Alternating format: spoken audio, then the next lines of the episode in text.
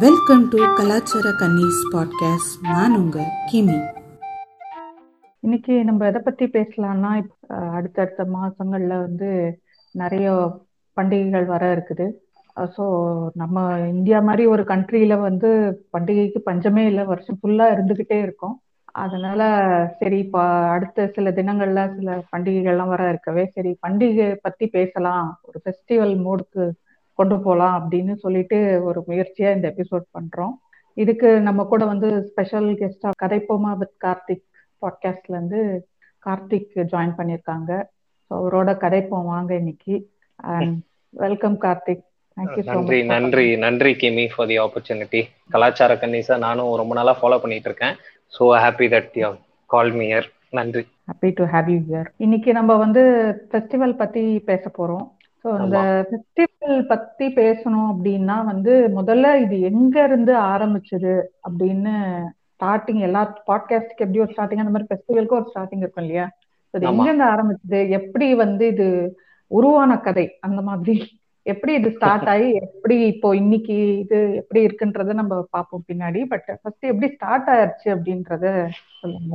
நிச்சயமா. இப்போ origin of the festival அப்படின்னா இப்போ ஃபெஸ்டிவலுக்கான ஒரு பர்பஸ் என்னவா இருக்குன்னு பாத்தீங்கன்னா ஒரு மக்கள் கூடுகிற ஒரு நிகழ்வா தான் ஃபெஸ்டிவல் இருக்கு மக்கள் கூடி மக்கள் வந்து ஏதோ ஒரு த ஒரு முக்கியமான காரணத்துக்காக கூடுறாங்க. கூடி அவங்க ஒரு அதை செலிப்ரேட் பண்றாங்களோ இல்ல அந்த இடத்துல ஒரு தர்க்கம் நிகழுதோ என்னமோ மக்கள் கூடி அங்க ஒரு எல்லாரும் ஒன்னா இருக்கிறத யுனைட் பண்றதுக்கான ஒரு ரீசனிங்கா தான் ஃபெஸ்டிவல்ஸ் உருவாகுது.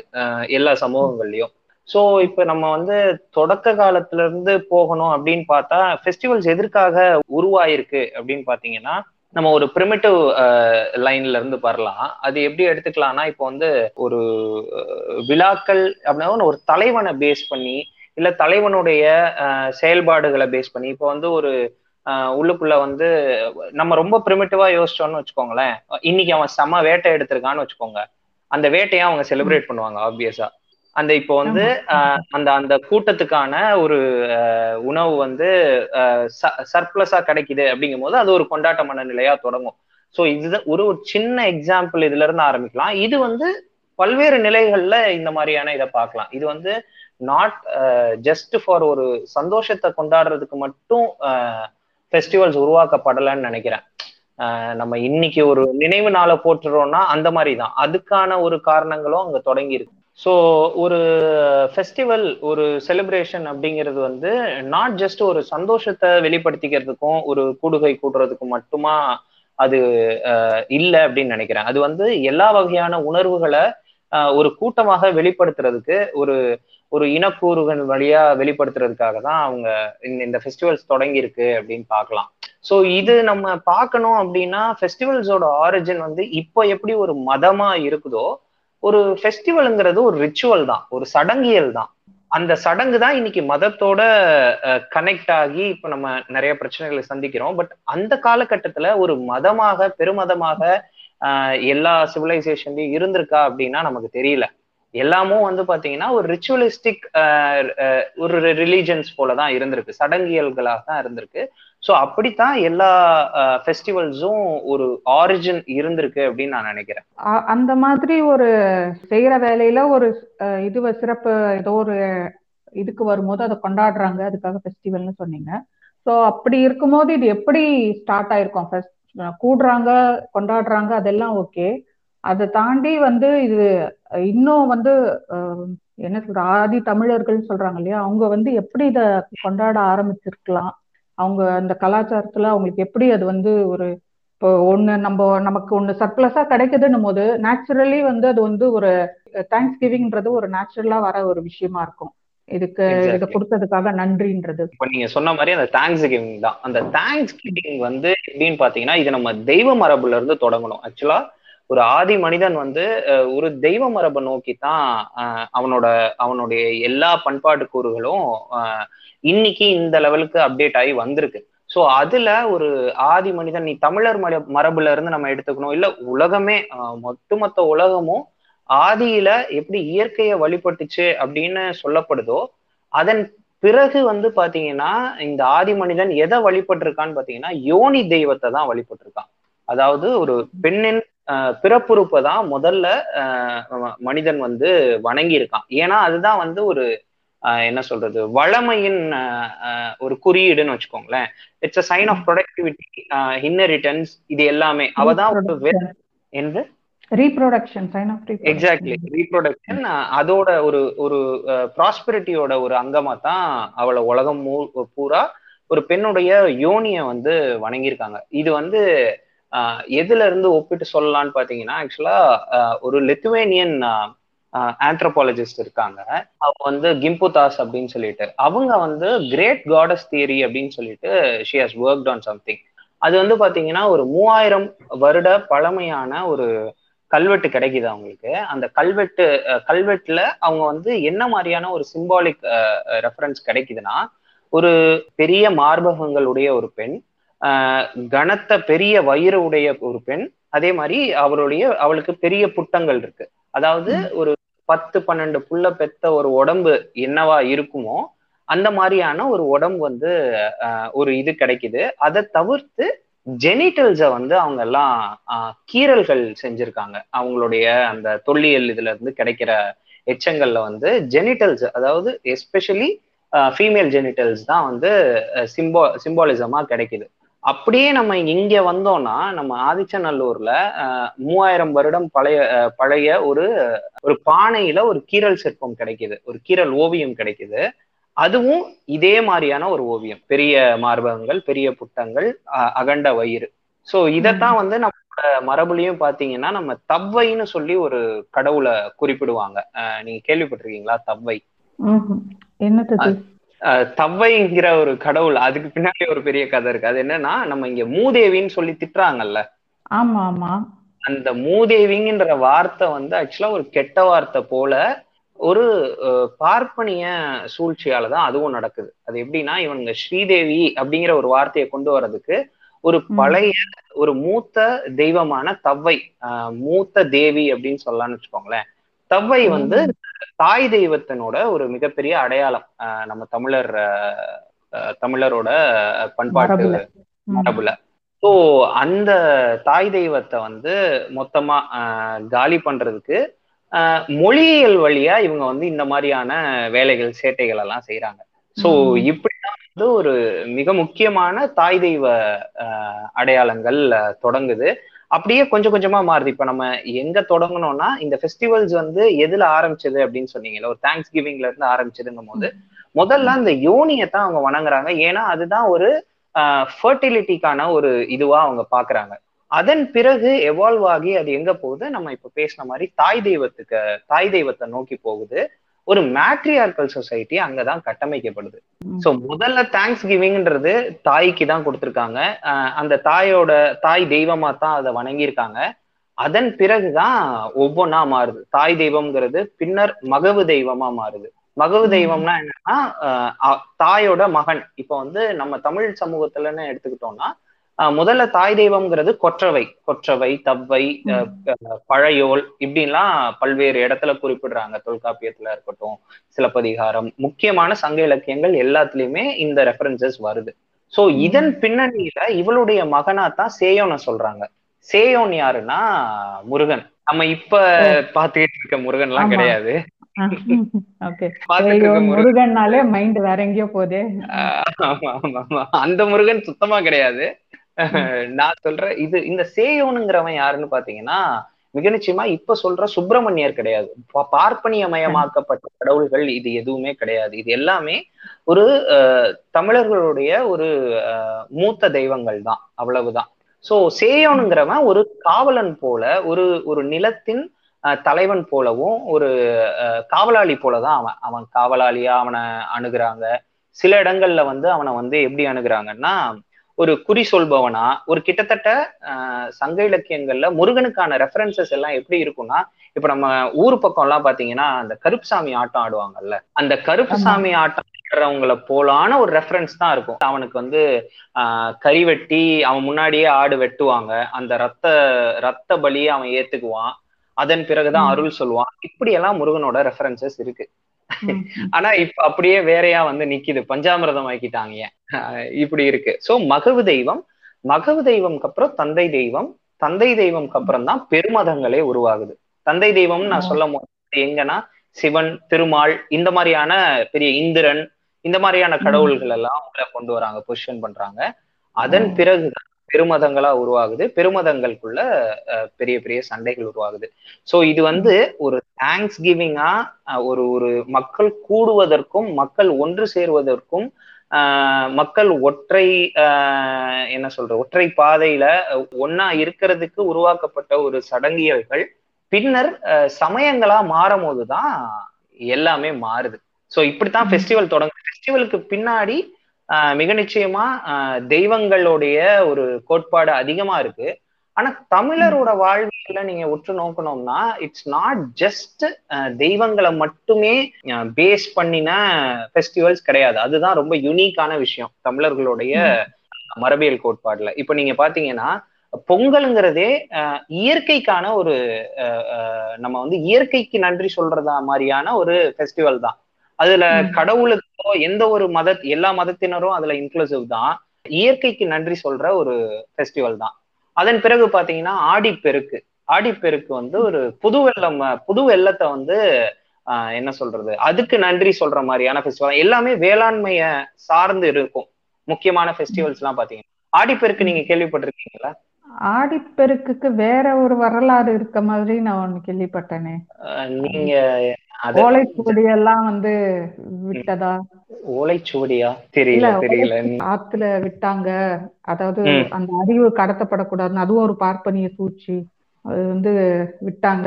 அத அதனால வந்து வருஷ வருஷம் அந்த ஆடிப்பெருக்குன்றத அதுக்காக வந்து கொண்டாடுற மாதிரி அவங்க அதை மாத்திக்கிட்டாங்க அப்படின்னு.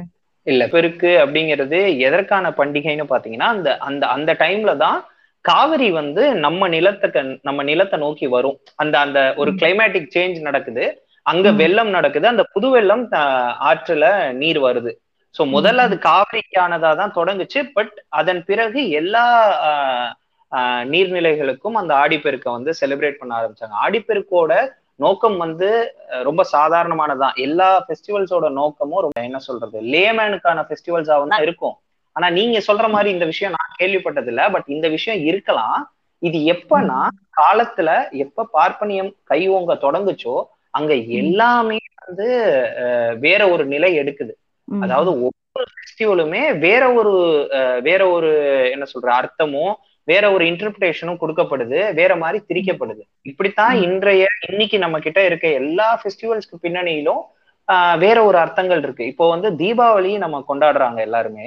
தீபாவளிக்கான ஒரு பேஸ் என்னன்னு பாத்தீங்கன்னா அதுதான் ஒரு அது என்னன்னா சமணத்துல இருபத்தி நாலாவது தீர்த்தங்கரான மகாவீரருடைய கடைசி ஒளி அதாவது அவருடைய கடைசி அறிவு அவர் கடைசியா பேசிட்டு ஜீவசமாதி அடைஞ்ச நாள் அது. இந்த எக்ஸாம்பிள் எதுக்கு சொல்றேன்னா நீங்க சொன்ன மாதிரி ஆடிப்பெருக்குக்கு எப்படி ஒரு பார்ப்பனிய ஒரு சூழ்ச்சி இருக்கு அப்படின்னு ஒவ்வொரு ஃபெஸ்டிவல்ஸ்க்கு பின்னாடியும் பார்ப்பனிய சூழ்ச்சி இருக்கு அப்படிங்கிறது தான் தீபாவளி வந்து நம்ம எல்லாருக்கும் வந்து என்ன சொல்றானுங்க இந்த நரகாசுரனை வதம் பண்ண நாள்.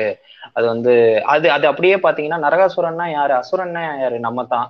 நம்மளை காலி பண்ண நாள். அதையே நம்ம வந்து செம்மையா கொண்டாடிக்கிட்டு பட்டாசெல்லாம் வெடிச்சு என்ஜாய் பண்ணிக்கிட்டு ஜாலியா இருக்கும். பட் ஆனா பேசிக்கா தீபாவளிக்கான ஒரு ரீசனிங் என்னவா இருக்குன்னா மகாவீரருடைய ஒரு கடைசி சொற்பொழிவு நடந்து அவரு ஜீவசமாதி அடைகிறாரு. அதாவது அவரு இறந்து போறாரு. அப்ப அந்த கடைசி ஒளியாகிய அவருடைய அறிவொளியை வந்து கொடுத்துட்டு போன நாள். அதனால அதை வந்து நம்ம வந்து தீபங்கள் ஏற்றி வணங்கணும் அப்படின்னு சொல்லி சமணத்துல அது சொல்லப்படுது. ஆனா அந்த அந்த கூரை மட்டும் எடுத்துக்கிட்டாங்க. எப்பவுமே பார்ப்பனியம் எப்படின்னா அதோட ஸ்கெலிட்டலை வந்து வச்சுக்கும். அதோட ஸ்கெலிட்டல் என்னவா இருக்கும்னா என்னைக்குமே வந்து டிஸ்கிரிமினேஷன் தான் இருக்கும். அதை சுத்தி இருக்கக்கூடிய விஷயங்கள் எல்லாம் பாத்தீங்கன்னா மத்த மத்த இடத்துல இருக்க நல்ல விஷயங்கள் எல்லாம் தன் மேல போர்த்திக்கிட்டு உள்ளுக்குள்ள டிஸ்கிரிமினேஷனை மட்டும் வச்சுக்கிட்டு எல்லாரையும் வச்சு செய்யும். சோ அந்த மாதிரி தான் எல்லா ஃபெஸ்டிவல்ஸ்லயும் எல்லாத்துல இருந்தும் எடுத்துக்கிட்டு இவனோட இவனோட ஒரே நோக்கமான மத்தவனை தாழ்த்தியும் மத்தவனை பிரிச்சும் என்னெல்லாம் செய்ய முடியும் அதுல ஒரு கதை கிரியேட் பண்ண முடியும்னு கிரியேட் பண்ணி ஹேட்ரடை கிரியேட் பண்ணி உருவாக்குன ஒரு பண்டிகை தான் தீபாவளி. சோ இப்படிதான் நிறைய பண்டிகைகள் திரிக்கப்பட்டிருக்கு. தீபாவளி பத்தி அது இன்னைக்கும் இன்னி தேதியிலயும் இருக்கிற ஒரு பண்டிகையா இருக்குது. ஸோ அது. கொண்டாடுறது பத்தி எப்படி அதோட வழித்தோன்றல் பத்தி சொன்னீங்க. அண்ட் தேங்க்ஸ் கிவிங் பத்தி ஒரு பாயிண்ட் சொல்லணும்னு நினைக்கிறேன். தேங்க்ஸ் கிவிங் வந்து இன்னொரு ஒரு முகம் அதாவது அதோட தோன்றல் எப்படி இருந்திருக்கு அப்படின்னா இப்போ நம்ம நிறைய படிக்கிறோம். அதனால ஓரளவுக்கு ஒரு விழிப்புணர்வு இருக்குன்றது வேற. ஆனா ஆதி மனிதனுக்கு இந்த மாதிரி எந்த வாய்ப்பும் இல்லாதனால அவன் வந்து ஒரு ஒரு விஷயத்தையும் அவனுக்கு புரியாத அவன் புரிதலுக்கு அப்பாற்பட்ட எந்த விஷயத்த பார்த்தாலும் ஒரு பயந்து இருந்தான். மழையா இருந்தாலும் இடியா இருந்தாலும் மின்னலா இருந்தாலும் அவனுக்கு அது என்னன்னு புரியல. ஒன்னே ஒண்ணு மட்டும் அவனுக்கு என்ன தெரியுதுன்னா இதுல இருந்து நம்ம நம்ம தற்காத்துக்கணும். அப்பதான் நம்ம உயிர் பழைக்க முடியும்ன்றது அவனோட அந்த சர்வைவல் இன்ஸ்டிங் வந்து அது அவனுக்கு வந்து உணர்த்திட்டு இருக்கு. அதனால அவன் தன்னை காப்பாத்திக்கிட்டா போதும் அப்படின்ற மாதிரி அது அதை பார்த்து புரியாத ஒரு விஷயத்துக்காக பயந்தவன். அதை பார்த்து வணங்க ஆரம்பிச்சான். இப்படிதான் வந்து அது அந்த தேங்க்ஸ் கிவிங் வந்து எவால்வ் ஆயிருக்குன்னு நான் படிச்சிருக்கேன் ஒரு இடத்துல. ஸோ அந்த மாதிரி அவனுக்கு புரிதலுக்கு அப்பாற்பட்ட எல்லாமே இயற்கையில அப்படி பார்த்தா எல்லாமே புரிதலுக்கு அப்பாற்பட்டது தான் இனிமே வந்து சயின்டிஸ்ட் எல்லாம் ரிசர்ச் பண்ணிட்டு தான் இருக்காங்க. இன்னும் அவங்களால எந்த ஒரு கன்க்ளூஷனுக்கும் வர முடியல. நிறைய இது அப்படியே தான் இருக்குது. அப்படி இல்லாததா அவன் ரிசர்ச் எல்லாம் பண்ணாம அதை வந்து வணங்கி என்ன காப்பாத்துன்ற அளவுக்கு இருந்தா காப்பாத்தினதுக்கு நன்றியும் சொன்னதுதான் அந்த தேங்க்ஸ் கிவிங்கோட ஒரு வரலாறா இருக்கு. ஆமா. அதான் நீங்க சொன்ன மாதிரி முதல்ல அது இயற்கையில தொடங்கி தொடங்கி அது பின்னர் மனிதர்களுக்கு அது டிரான்ஸ்ஃபார்ம் ஆகுது. ஸோ மனிதர்களுக்கு டிரான்ஸ்ஃபார்ம் ஆகும்போது தான் நீங்க சொன்ன நம்ம சொன்ன மாதிரி நம்ம பேசின மாதிரி அந்த சிறுதெய்வ வழிபாடுங்கிறது தொடங்குது. நம்ம தமிழர் மரபிலே இன்னொரு ஒரு விஷயமும் இருக்குது. என்னன்னா பாத்தீங்கன்னா முன்னோரை வழிபடுறது. சிறுதெய்வங்கள் வழிபாடெல்லாம் ரொம்ப தோண்டி அவங்கள கேட்டீங்கன்னா வந்து இதெல்லாம் வந்து ஒரு முன்னோர்களோட கதை ஒண்ணு சொல்லுவாங்க. அந்த மாதிரி எல்லா சிறு தெய்வங்களுக்கும் ஒரு இது வச்சிருப்பாங்க. குல தெய்வங்கள்னு சொல்றவங்களுக்கு அந்த மாதிரி. இவங்க எல்லாம் முன்னோர்கள்ன்ற மாதிரி ஒண்ணு. அந்த. மாதிரி தனக்கு என்ன கிடைக்குதோ அதை வந்து எது தனக்கு அதை கொடுத்ததா அவங்க நினைக்கிறானோ மனிதன் வந்து அதை வந்து ஆஃபரிங்கா கொடுத்து வழிபட்டு இருப்பாங்க அதாவது இயற்கையை மட்டும் நம்பி வழிபட்டு இருந்தவன் எப்படி வந்து முன்னோர்களை வழிபட ஆரம்பிச்சாங்க? அந்த இது உருமாற்றம் எப்படி நடந்தது?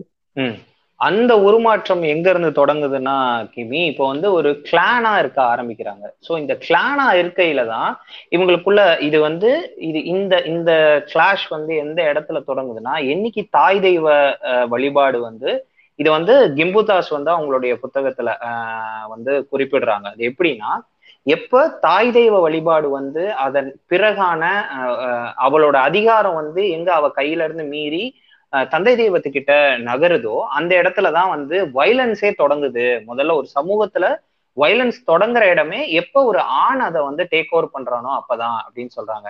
நான் முதல்ல கொஞ்சம் அவுட் ஆஃப் டாபிக் போறேன்னு நினைக்க வேண்டாம். நான் I just want to be a little bit detail இது எப்படின்றத சொல்லிடுறேன். இப்ப இந்த தாயில இருந்து தந்தைக்கு மாறும்போது ஆண் அந்த அதிகாரத்தை எடுத்துக்கிறான். ஆண் அதிகாரத்தை எடுக்கிறது எடுத்த உடனே அவனுடைய முதல் செய்கை என்னவா இருக்குன்னா பவுண்டரிஸை விரிவுபடுத்தணும். இன்னொரு ஒரு எல்லையில போய் நம்ம வந்து அந்த எல்லையை கேப்சர் பண்ணணும்ட்டு அவன் எடுக்கும் போதுதான் அந்த ஒரு முடிவை எடுக்கும் போதுதான் வைலன்ஸ் உருவாகுது போர்கள் உருவாகுது ஆயுதங்கள் உருவாக்க தொடங்குறாங்க. இது எல்லாமே நடக்குது. ஸோ இப்போ இது ஒரு ஜஸ்ட் சின்ன பிரீஃப் இது ஓகே ஸோ இப்போ இந்த இந்த நீங்க எப்படி கேட்டீங்கல்ல எப்படி முன்னோர் வழிபாடு உருவாக தொடங்குது அப்படின்னு பார்த்தா முதல்ல நடுகள் மரபு வந்து தமிழர் மரபுலையும் சரி உலக மரபுகள் எல்லாத்துலயுமே இந்த நடுகள்ங்கிறது ஒரு முக்கியமான விஷயமா இருக்கு. அது என்னன்னா இப்ப ஒரு இனம் இருக்கு. அந்த இனத்துக்காக அந்த குழுவுக்காக வந்து ஒருத்தன் வந்து போ ஏதோ ஒரு போராட்டம் நடத்தியோ இல்ல அவங்களுடைய வாழ்வுக்காக இவன் போராடி சண்டை போட்டு வந்து அவங்களுக்காக இறந்து போறான்னு வச்சுக்கோங்களேன். அவன் வாழ வேண்டிய வாழ்க்கை இன்னும் மிச்சம் இருக்கு. மிச்சம் இருக்கையில அவன் இவங்களுக்காக போராடி இறந்து போகும்போது அவனை வந்து அவன் இறந்த பிறகு அவனை புதைச்சிட்டு அது மேல ஒரு கல்லு வைப்பாங்க. அதுதான் நடுகள் அந்த நடுகளை வந்து தெய்வமா வணங்க தொடங்குவாங்க. அந்த கல்லை தெய்வமா வணங்க தொடங்குவாங்க. இதுல இருந்து தான் சிலை வழிபாடு எல்லாமே உருவாகுது. சோ அந்த கல்லை தெய்வமா வழிபட தொடங்குவாங்க. அது எப்படி இருக்கும்னா இட்ஸ் லைக் ஆஃபரிங் நான் நீ ஒன்னாலதான் இப்ப நாங்க எல்லாரும் வாழ்றோம். இப்போ அந்த அந்த ஒரு நன்றி உணர்வை அவனுக்கு கொடுக்க தொடங்குறாங்க. இது வந்து பல்வேறு கட்டங்களா மாறுது அது. அது எப்படின்னா இப்ப முதல்ல வந்து ஒரு வீரனுக்கு அவன் வந்து தன்னை தங்களுக்காக இறந்து போயிருக்கான் அப்படின்னு சொல்லி கும்பிட ஆரம்பிக்கிறவங்க. பின்னர் ஒரு கன்னி பெண்கள் இறந்து போனா இப்ப நம்ம இந்த கர்ணன் படத்துல காட்டியிருப்பாங்க காட்டு பேச்சு காட்டு பேச்சு வந்து ஒரு மிக முக்கியமான ரெஃபரன்ஸ் ஸோ அந்த மாதிரி ஒரு கன்னி பெண் இறந்து போகும்போது இல்லை ஒரு பெண்ணை வந்து ஒரு நம்ம தம் நம்ம கிராமங்கள்ல எல்லாம் ஒரு பெண் வந்து அவளை வந்து பாலியல் வன்முறைக்கு உட்படுத்தியோ இல்லை வந்து அவளை ஏதோ ஒரு ஏதோ ஒரு கொடுமையினால அவ இறந்து போறா கொல்லப்படுறா அப்படின்னா அவ தான் பின்னர் வந்து தெய்வமாக்கப்படுறா. அந்த நிலத்துக்கான தெய்வமாவும் அந்த குழுவுக்கான தெய்வமாவும் அவ உருவாகுறா. அப்படித்தான் நம்ம சமூகத்துல இந்த சிறு தெய்வங்கள்ங்கிறதே தோன்றுச்சு. டு பி டு நிறைய இருக்கு. அந்த மாதிரி இப்ப நான் எங்க ஊர்ல எங்க ஊர்ல ஒரு சாமி இருக்கு. அந்த சாமி எப்படின்னு பாத்தீங்கன்னா வந்து அது ஒரு குழந்தை கன்னி தெய்வம். அந்த கன்னி தெய்வம் வந்து இந்த ஒரு அது என்ன இந்த பீரியட்ஸ் டைம் இருக்குல்ல அந்த ஒரு ஏதோ ஒரு பெயின்னால ஏதோ ஒரு கஷ்டத்தினால அவ அவ அந்த குழந்தை இறந்து போயிருக்கு. இது ஒரு இருநூறு வருஷம் பழைய கதைன்னு வச்சுக்கோ. அந்த குழந்தை வந்து அதை பேர் பண்ண முடியாம ஏதோ கஷ்டப்பட்டு இறந்து போயிருக்காது அந்த குழந்தை இறந்து போன உடனே என்ன பண்ணியிருக்காங்கன்னா அந்த கோயிலுக்கு வெளியே வந்து அந்த பெண்ணுக்கு வந்து ஒரு கல்லு மாதிரி நிறுவி அந்த பெண்ணுக்கு வணங்க ஆரம்பிக்கிறாங்க. என்னன்னா நீ இந்த மாதிரி கஷ்டப்பட்டு இறந்து போயிட்ட. இந்த கஷ்டத்தை நீ இவ்வளோ கஷ்டப்பட்டு இறந்து போயிருக்கனா நீ இது எங்க எல்லாரோடைய கஷ்டத்தையும் நீ தாங்கி இறந்து போயிருக்க. சோ எங்களுக்கு இனி இந்த கஷ்டம் வந்து இதை இதை பேர் பண்ணக்கூடிய பெயினா எனக்கு கொடுத்துரு. இதை நான் பேர் பண்ணிக்கணும். இது இதை வந்து நான் அதுக்கான சக்தியை நீ எனக்கு கொடு அப்படின்னு சொல்லி அந்த சாமி கிட்ட வேண்டுவாங்க. அதுல எப்படின்னா எல்லா பெண்களும் இல்ல அந்த ஆண்கள் எல்லாருமே வந்து என்ன பண்ணுவாங்கன்னா அவங்க வீட்டு பெண்களுக்காக அங்க அந்த கல்லு மேல குங்குமத்தை போட்டுட்டு வேண்டிக்குவாங்க. எல்லாம் நல்லா இருக்கணும் அப்படிங்கிற மாதிரி வேண்டிக்கிட்டு போவாங்க. சோ நான் நான் சொல்றது பாருங்க. ஒரு போர்ல நமக்காக போராடி செத்தவனையும் கும்பிடுறாங்க சிறு தெய்வமா. அதே சமயத்துல இந்த மாதிரி ஒரு மரணத்துக்கு உட்பட்ட ஒரு கன்னி தெய்வங்களையும் கும்பிடுறாங்க. சோ இப்படித்தான் வந்து நன்றி சொல்ற விதமா இருக்கு. நீங்க இந்த படம் பார்த்திருக்கீங்களா? விருமாண்டி படம் பார்த்திருக்கீங்களா? ம், இல்லையே. விருமாண்டி படம் பார்த்தது இல்லையா? விருமாண்டி படத்துல வந்து ஒரு அதோட பேஸ் லைன்ல ரொம்ப முக்கியமான ஒரு சிறுதெய்வ வழிபாட பேசியிருப்பாங்க. அந்த படத்திலேயே கூட கருமாத்தூர் காட்டுக்குள்ளன்னு ஒரு பாட்டு இருக்கும். அந்த பாட்டை நீங்க அந்த பாட்டு ஆடியன்ஸ் கேட்கலாம். இதை கேட்டுட்டு இருக்கவங்க அதை போய் கேட்டாங்கன்னா அதுல ஒரு ஒரு சிறுதெய்வ வழிபாடோட ஒரு ஒரு ஒட்டுமொத்த புராணத்தையும் அவர் வந்து அந்த பாட்டுல வரும். அது ரொம்ப நல்லா இருக்கும். இந்த மாதிரியான ஸ்டோரிஸ் தான் சிறுதெய்வங்களுடையது சிறுதெய்வ வழிபாடை பத்தி நல்லா தெரிஞ்சுக்கணும்னா தயவு செஞ்சு எல்லாருமே வந்து தோ பரமசிவனுடைய எழுத்துக்கள் எல்லாத்தையும் வாசிக்கணும் அப்படின்னு நினைக்கிறேன். நல்லா கிளாரிட்டி கொடுக்கும்.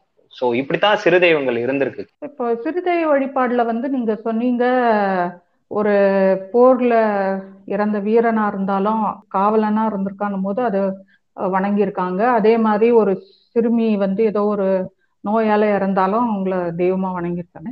ஆனா நான் ஃபர்ஸ்ட் சீசன்ல ஒரு எபிசோட் பண்ணேன். அப்போ வந்து சிறு தெய்வம் பத்தி ஒரு இடத்துல ஒரு எபிசோட்ல ஒரு கேள்வி வந்தது. என்னன்னா இந்த தெய்வங்கள் எல்லாமே வந்து முக்காவாசி சிறு தெய்வங்கள் இல்ல குல தெய்வங்கள்னு சொல்லப்படுறவங்க எல்லாமே வந்து கன்னியா இருக்காங்க. அதாவது கன்னி தெய்வங்கள்ன்றாங்க. அதுக்கு என்ன பின்புலம் அப்படின்ற மாதிரி கேட்டேன் அதாவது நான் கேட்டது கேள்விப்பட்டது வரைக்கும் அவங்க எல்லாமே வந்து வேற சமூகத்தை அதாவது தன்னை விட தாழ்ந்த ஜாதி அப்படின்னு சொல்லப்படுற சமூகத்துல வந்து அவங்க போய் க காதலிச்சாலோ இல்ல அவங்க திருமணம் செஞ்சுக்கிட்டாலோ அவங்க வந்து ஆஹ், அவங்கள வந்து கொலை பண்ணி அவங்களையே வந்து கடவுளா மாத்தினதா அதாவது அவங்களுக்காக ஒரு இப்ப இந்த நடுக்கல் இது வந்து அங்க கொண்டு. வராங்க அவங்களுக்காக ஒரு இது தெய்வத்தை உருவாக்கி வழிபடுற மாதிரி கொண்டு வராங்க. ஸோ அந்த. இது வந்து அடுத்தடுத்த தலைமுறையும் அதை அப்படியே ஃபாலோ பண்றாங்க. இது. எந்த அளவுக்கு வந்து ஏன்னா நீங்க சோப்பாவோட இதுவெல்லாம் கோட் பண்றதுனால கேக்குறேன். இத பத்தி ஏதாவது அதுல கிளாரிபிகேஷன் இருக்கா? இருக்கு கிமி. அது உண்மைதான். அந்த மாதிரியும் இவங்களே வந்து அந்த பெண்ணை வந்து கொலை பண்ணிட்டு அதன் பின்னணியில ஒரு தெய்வங்க தெய்வங்களை உருவாக்குன கதைகளும் இருக்கு. இது உண்மைதான். பட் ஆனா மெஜாரிட்டேரியன் பெர்ஸ்பெக்டிவ்ல நம்ம பார்க்கும்போது இந்த மாதிரியான விஷயங்கள் கொஞ்சம் கம்மி தான் இந்த மாதிரியான விஷயங்களும் இருக்கு. ஆனா இதுவே தான் எல்லாமும் அப்படிங்கிறது கிடையாது. ஏன்னா இந்த நீங்க இப்ப நம்ம பேசின மாதிரி கன்னி தெய்வங்கள் ரொம்ப அதிகமா இருக்கு அப்படின்றது பேசியிருக்கோம். சோ கன்னி தெய்வங்கள் ஏன் அதிகமா இருக்கு அப்படின்னு பாத்தீங்கன்னா ஒரு பெண் ஒரு பெண் வந்து கன்னியாகவே இறந்து போனா அப்படின்னா இவங்க வந்து இது ஒரு தாய் தெய்வ வழிபாடோட லிங்க் ஆன ஒரு விஷயம் தான் எப்படின்னு பாத்தீங்கன்னா ஒரு தாய் தெய்வம்ங்கிறது வளமை. அந்த வளமைக்காகத்தான் அவ வந்து ஒரு அவளை அவளை வந்து போற்றி இருக்காங்க அவளை வந்து இது ஒரு பிற்போக்கான விஷயம் தான் இப்போ எடுத்துக்கிட்டீங்கன்னா நான். இல்லைன்னு சொல்லல. பட் ஆனா தாய்ங்கிறவ தான் உண்மை தந்தைங்கிறவ தாய் சொல்ல சொல்றவன் தான் தாய்ங்கிறது மட்டும்தான் இங்க உலகத்திலேயே நிஜமான ஒரு விஷயம்னு வச்சுக்கோங்களேன். தாயின்றதுதான் உண்மை தந்தைன்றது வெறும் நம்பிக்கை அப்படின்னு ஆமா தந்தைங்கிறது வெறும் நம்பிக்கை தான் அவ சொல்றத நம்ம நம்புறோம் அவ்வளவுதான். மத்தபடி இவ ஒருத்தி தான் நிஜம். சோ தாய்ங்கிற விஷயம் வந்து எப்படி நிஜமோ அதே மாதிரி தாய்ங்கிற விஷயம் எப்படி வழமையோ அந்த தாய் ஆகாமல் அவள் கண்ணியாகவே மறைந்து போகும்போது ஒரு மிகப்பெரிய அவங்க எப்படி நம்புறாங்கன்னா அவ அவ கிரியேட் பண்ணியிருக்கக்கூடிய ஒரு இன்னெரிட்டன்ஸ் இருக்குல்ல அது இல்லாம தடுத்து போயிடுது. அந்த இடத்துலயே உடஞ்சிருது பிரேக் ஆயிடுது. சோ அப்படிங்கும் போது அவளை அவளை கும்பிட தொடங்குறாங்க. அவளுக்கான ரெஸ்பெக்ட் எப்படின்னா அவ இன்னும் வாழணும் அப்படிங்கிறத அவ தெய்வமாக்கி அவளை வாழ வைக்கிறாங்க. சோ இப்படித்தான் ஒரு மரபு இருந்திருக்கு. இப்படித்தான் அந்த மரபு வந்து கொண்டு போயிட்டே இருந்திருக்காங்க. இதுல இந்த மரபோட கோட்பாடை மிஸ்யூஸ் பண்றதுன்னு ஒண்ணு இருக்குல்ல. ஓ சோ இப்படி இருக்கு. இவளை நம்ம சாமி ஆக்கிட்டோம்னா வெளியே எதுவும் தெரியாது. இவ இப்படி இறந்து போனான்னு பொய் கட்டலாம். அப்படின்னு சொல்லி உருவாக்கப்பட்ட கடவுள்களும் இருக்காங்க. ஆனா அத தோப்பா ரொம்ப டீட்டெயில்டா அதை பத்தி பேசுறாரான்னு கேட்டா இல்ல. தோப்பா அதை பத்தி டீட்டெயில்டா பேசல. இதத்தான் வந்து ஏன் வந்து சிறு தெய்வங்கள் முக்கியம் அப்படிங்கிற ஒரு ஸ்டாண்ட்ல இருந்து தான் தோப்பா அதிகமா பேசுறாரு. தோப்பா வந்து ஏன் வந்து சிறுதெய்வ வழிபாட்டுடைய மைனசஸ் அதாவது நீங்க சொன்ன மாதிரியான விஷயங்களை பத்தி நிறைய பேசாம அதோட பாசிட்டிவ் சைட்ல இருந்து பேசுறாரு அப்படின்னு பாத்தீங்கன்னா ஒரு சிறுதெய்வ வழிபாடு அப்படிங்கிறது ஒரு சிறுதெய்வ கோயிலுங்கிறது ஒரு குலதெய்வத்தை வழிபடுற முறைங்கிறது எப்படி இருக்குன்னா எந்த ஒரு கன்ஸ்ட்ரக்டிவும் அது கிடையாது. அது இட்ஸ் நாட் இன்ஸ்டிடியூஷனலைஸ்ட் முதல்ல அது வந்து நிறுவனமயப்படுத்தப்படல. ஒண்ணு. ரெண்டாவது வந்து பாத்தீங்கன்னா ஒரு சிறுதெய்வம் ஒரு சிறுதெய்வ வர்ஷிப்புங்கிறது வந்து ஒரே குலதெய்வம் வந்து பல்வேறு சாதிகளுக்கு ஒரே குலதெய்வம் இருக்கும். சோ இப்ப வந்து ஒரு குலதெய்வம் வந்து பாத்தீங்கன்னா கல்லருக்கு அதுதான் குலதெய்வமா இருக்கும்.